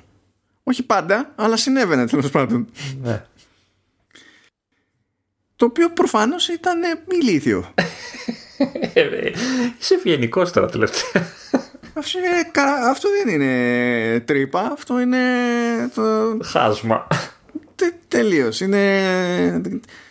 Την πήρε ο ύπνος και τη σκύλα και τη χάρη με ανοιχτό το στόμα, ας πούμε, και μείναμε εκεί και πέσαμε μέσα στην υπερτρύπα. Δεν, δεν ξέρω πώς έχουν επιβιώσει αυτά τα κουσουριά τόσα χρόνια ας πούμε. Εντάξει. Πάντως με αλλαγές εδώ, αλλαγές εκεί, αλλαγές παραπέρα τουλάχιστον υπάρχει μια κινητικότητα. Ναι. Το θέμα είναι αυτή η κινητικότητα να καταλήξει κάπου που να έχει λογική. Έτσι, ναι. Και, και να, να βελτιώνει κιόλας. Εγώ φοβόμουν γενικότερα για το αν θα μουλάρωνε ακόμη περισσότερο η Apple. Εδώ ε, με όλα αυτά, άμα τα κάνεις μια σούμα, σου δίνει λίγο την εντύπωση ότι έχει πάρει λίγο χαμπάρι ότι έχει πιάσει ένα όριο περίεργο. Ακούει την κρίνια τέλος πάντων και δεν την γράφει στα. Ναι, και πρέπει κάτι να κάνει. Προφανώς θα προσπαθήσει να κάνει ό,τι λιγότερο μπορεί να κάνει προς την κατεύθυνση που δεν γουστάρει που είναι και αυτό ένα άλλο debate αλλά τουλάχιστον έχει δεχτεί ότι κάτι πρέπει να γίνει. δεν γίνεται να συνεχίσει το ίδιο στυλ με την ίδια ένταση και το ίδιο οριζόντια ας πούμε και οικουμενικά την κόντρα που κάνει σε κάποια πράγματα τόσα χρόνια Κάτι, κάτι πρέπει να πειράξει έστω για την τιμή των όπλων, ας πούμε, για, να, για το Θεαδίνε. Εκτός αν μιλάμε για την Epic, η οποία, άμα δεν μας τηγωθεί δημοσίως και δεν ζητήσει συγγνώμη, δεν πρόκειται να ξαναδεί. Όχι, η Epic πρέπει να πάει γονατιστή στο, στο νέο campus. Όταν φτάσει εκεί θα πούνε πάρα πολύ ωραία. Θα κάνεις λίγο γύρω-γύρω όλο το κτίριο. Έτσι. Και έλα, έλα να με πετύχεις πορτοκάλια στη μέση. Το γύρω -γύρω και τότε θα το σκεφτώ. Το γύρω γύρω θα το δείξω ο Κρέγκ που έκανε γύρω γύρω στη. Ναι. Ο Γκρέγκ θα είναι από πάνω για ψυχολογικό πόλεμο και θα λέει μόνο dad jokes. για, να, για να λυγίσουν. Ναι. Και κάπως έτσι νομίζω πάει και το 92. Η αλήθεια είναι ότι από όλο το 92 ένα πράγμα αξίζει να σημειώσουμε ότι υπάρχει μια μικρή μικρή μικρή περίπτωση να δούμε, να ακούσουμε series στα ελληνικά. Δεν με νοιάζει τίποτα άλλο από όσα είπαμε. Θα ήθελα να έχει. Θα μου πεις τώρα δεν πρόκειται να το κάνουν. Εδώ τόσα χρόνια δεν το κάνουν για τα βασικά στα ελληνικά. Αλλά δεν θα γούσταρες όπως και σε άλλες χώρες με πολύ μεγαλύτερο πληθυσμό βέβαια να έχουν και ξεχωριστές εκδόσεις Siri στην ίδια γλώσσα αλλά με, σε άλλο ιδίωμα; Ε, κοίτα, αυτό δεν, λέει, το, αυτό δεν λέει το, το, το, job. το όχι, αυτό που λέει είναι ότι αυτός θα πιάσει τη δουλειά Πρέπει να καταλαβαίνει. Πρέπει να αντιλαμβάνει τα διαφορετικά ιδιώματα και τέτοια. Αυτό δεν σημαίνει ότι ε, όπως σημαίνει στα αγγλικά έχουμε τα αμερικανικά αγγλικά, τα βρετανικά αγγλικά, τα αγγλικά της Ινδίας και δεν ξέρω και εγώ τι ότι θα κάνουν τόσο κόπο. Και, και τι θα λέξω, ελληνικά Βόρεια Ελλάδα, ελληνικά Νότια Ελλάδα, ε, νησιωτική, τι, τι, πώς θα το χωρίσουμε. Ε, εντάξει, δεν πρέπει να έχει και Κρήτη μέσα, ε, Λεωνίδα. Δηλαδή ντροπή. Δεν το συζητά. Αυτά. Δεν το συζητά. Και να έχει και μπαλωθιέ. αντί, για, αντί για το πλην πλην που κάνει, να πυροβολάει. να βάλει και τέτοιο. Πώς έχει μερικά message effects ε, ειδικά για τους Κινέζους και τους Ινδούς; Μπράβο, ναι. Να βάλει τέτοιο, να θέλουμε να γιορτάζουμε κάτι με, και στέλνουμε μέσα, ξέρω εγώ, και που λέμε ό,τι να είναι να, να ζήσετε, ξέρω εγώ, ή καλούς απογόνους και ιστορίες, να σκάνε εκεί οι μπαλωθιές, ότι να είναι full screen το, το εφέ. Φτάσαμε, φτάσαμε στο τέλος. Φτάκαμε, φτάκαμε. Οκ. Ήρθε η ώρα να το κουνήσουμε από πάει. τραγικοί τύποι, τραγικοί τύποι. Άμα σας ακούγονται εκνευριστικά αυτά που λέμε, ε, απλά ε, σκεφτείτε ότι έχουμε κακό χιούμορ. Αυτό. Δεν υπάρχει πρόθεση, απλά είμαστε απολύτιστοι. Αυτό έχω να πω εγώ. Ε, εσύ, εγώ είπαμε θα πάω να πιάσω δουλειά στη Σύρια. Να πας, Λεωνίδα, να πας. Γενικά, να πας, Λεωνίδα. Ε, θα, παίξουμε, θα παίξουμε κανένα multiplayer τελικά. Πες το τώρα εδώ δημόσια. Όχι, Λεωνίδα. Αν έχεις κανέναν άλλο γνωστό σου που θέλει να παίξει multiplayer μαζί μου, να το συζητήσουμε. Είσαι κακός, έχεις κακία μέσα σου. Είμαι ρεαλιστής. Είμαι ρεαλιστής. Και όπως είπε κάποτε και μια γραμματέα σε μια, σε μια εκδοτική, δεν έχω χιούμορ. Ναι. Αυτά αγαπητοί, πάει το Commando S92. Να δούμε τι θα πάθουμε μέχρι την άλλη εβδομάδα. Είπαμε, τουλάχιστον θα, στάνταρ θα έχει Epic η άλλη εβδομάδα, οπότε ετοιμαστείτε. Ετοιμαστείτε. Είναι, θα, θα είναι, δηλαδή, έστω μια μερίδα θα είναι φόσκολος, το ξέρουμε. Ετοιμάσαι και εσύ, Λεωνίδα. Εντάξει. Χαίρετα το κοινό στη Λεωνίδα. Α, Γεια σας, γεια σας. Θα τα πούμε. Εδώ είμαστε. Τσάουζ.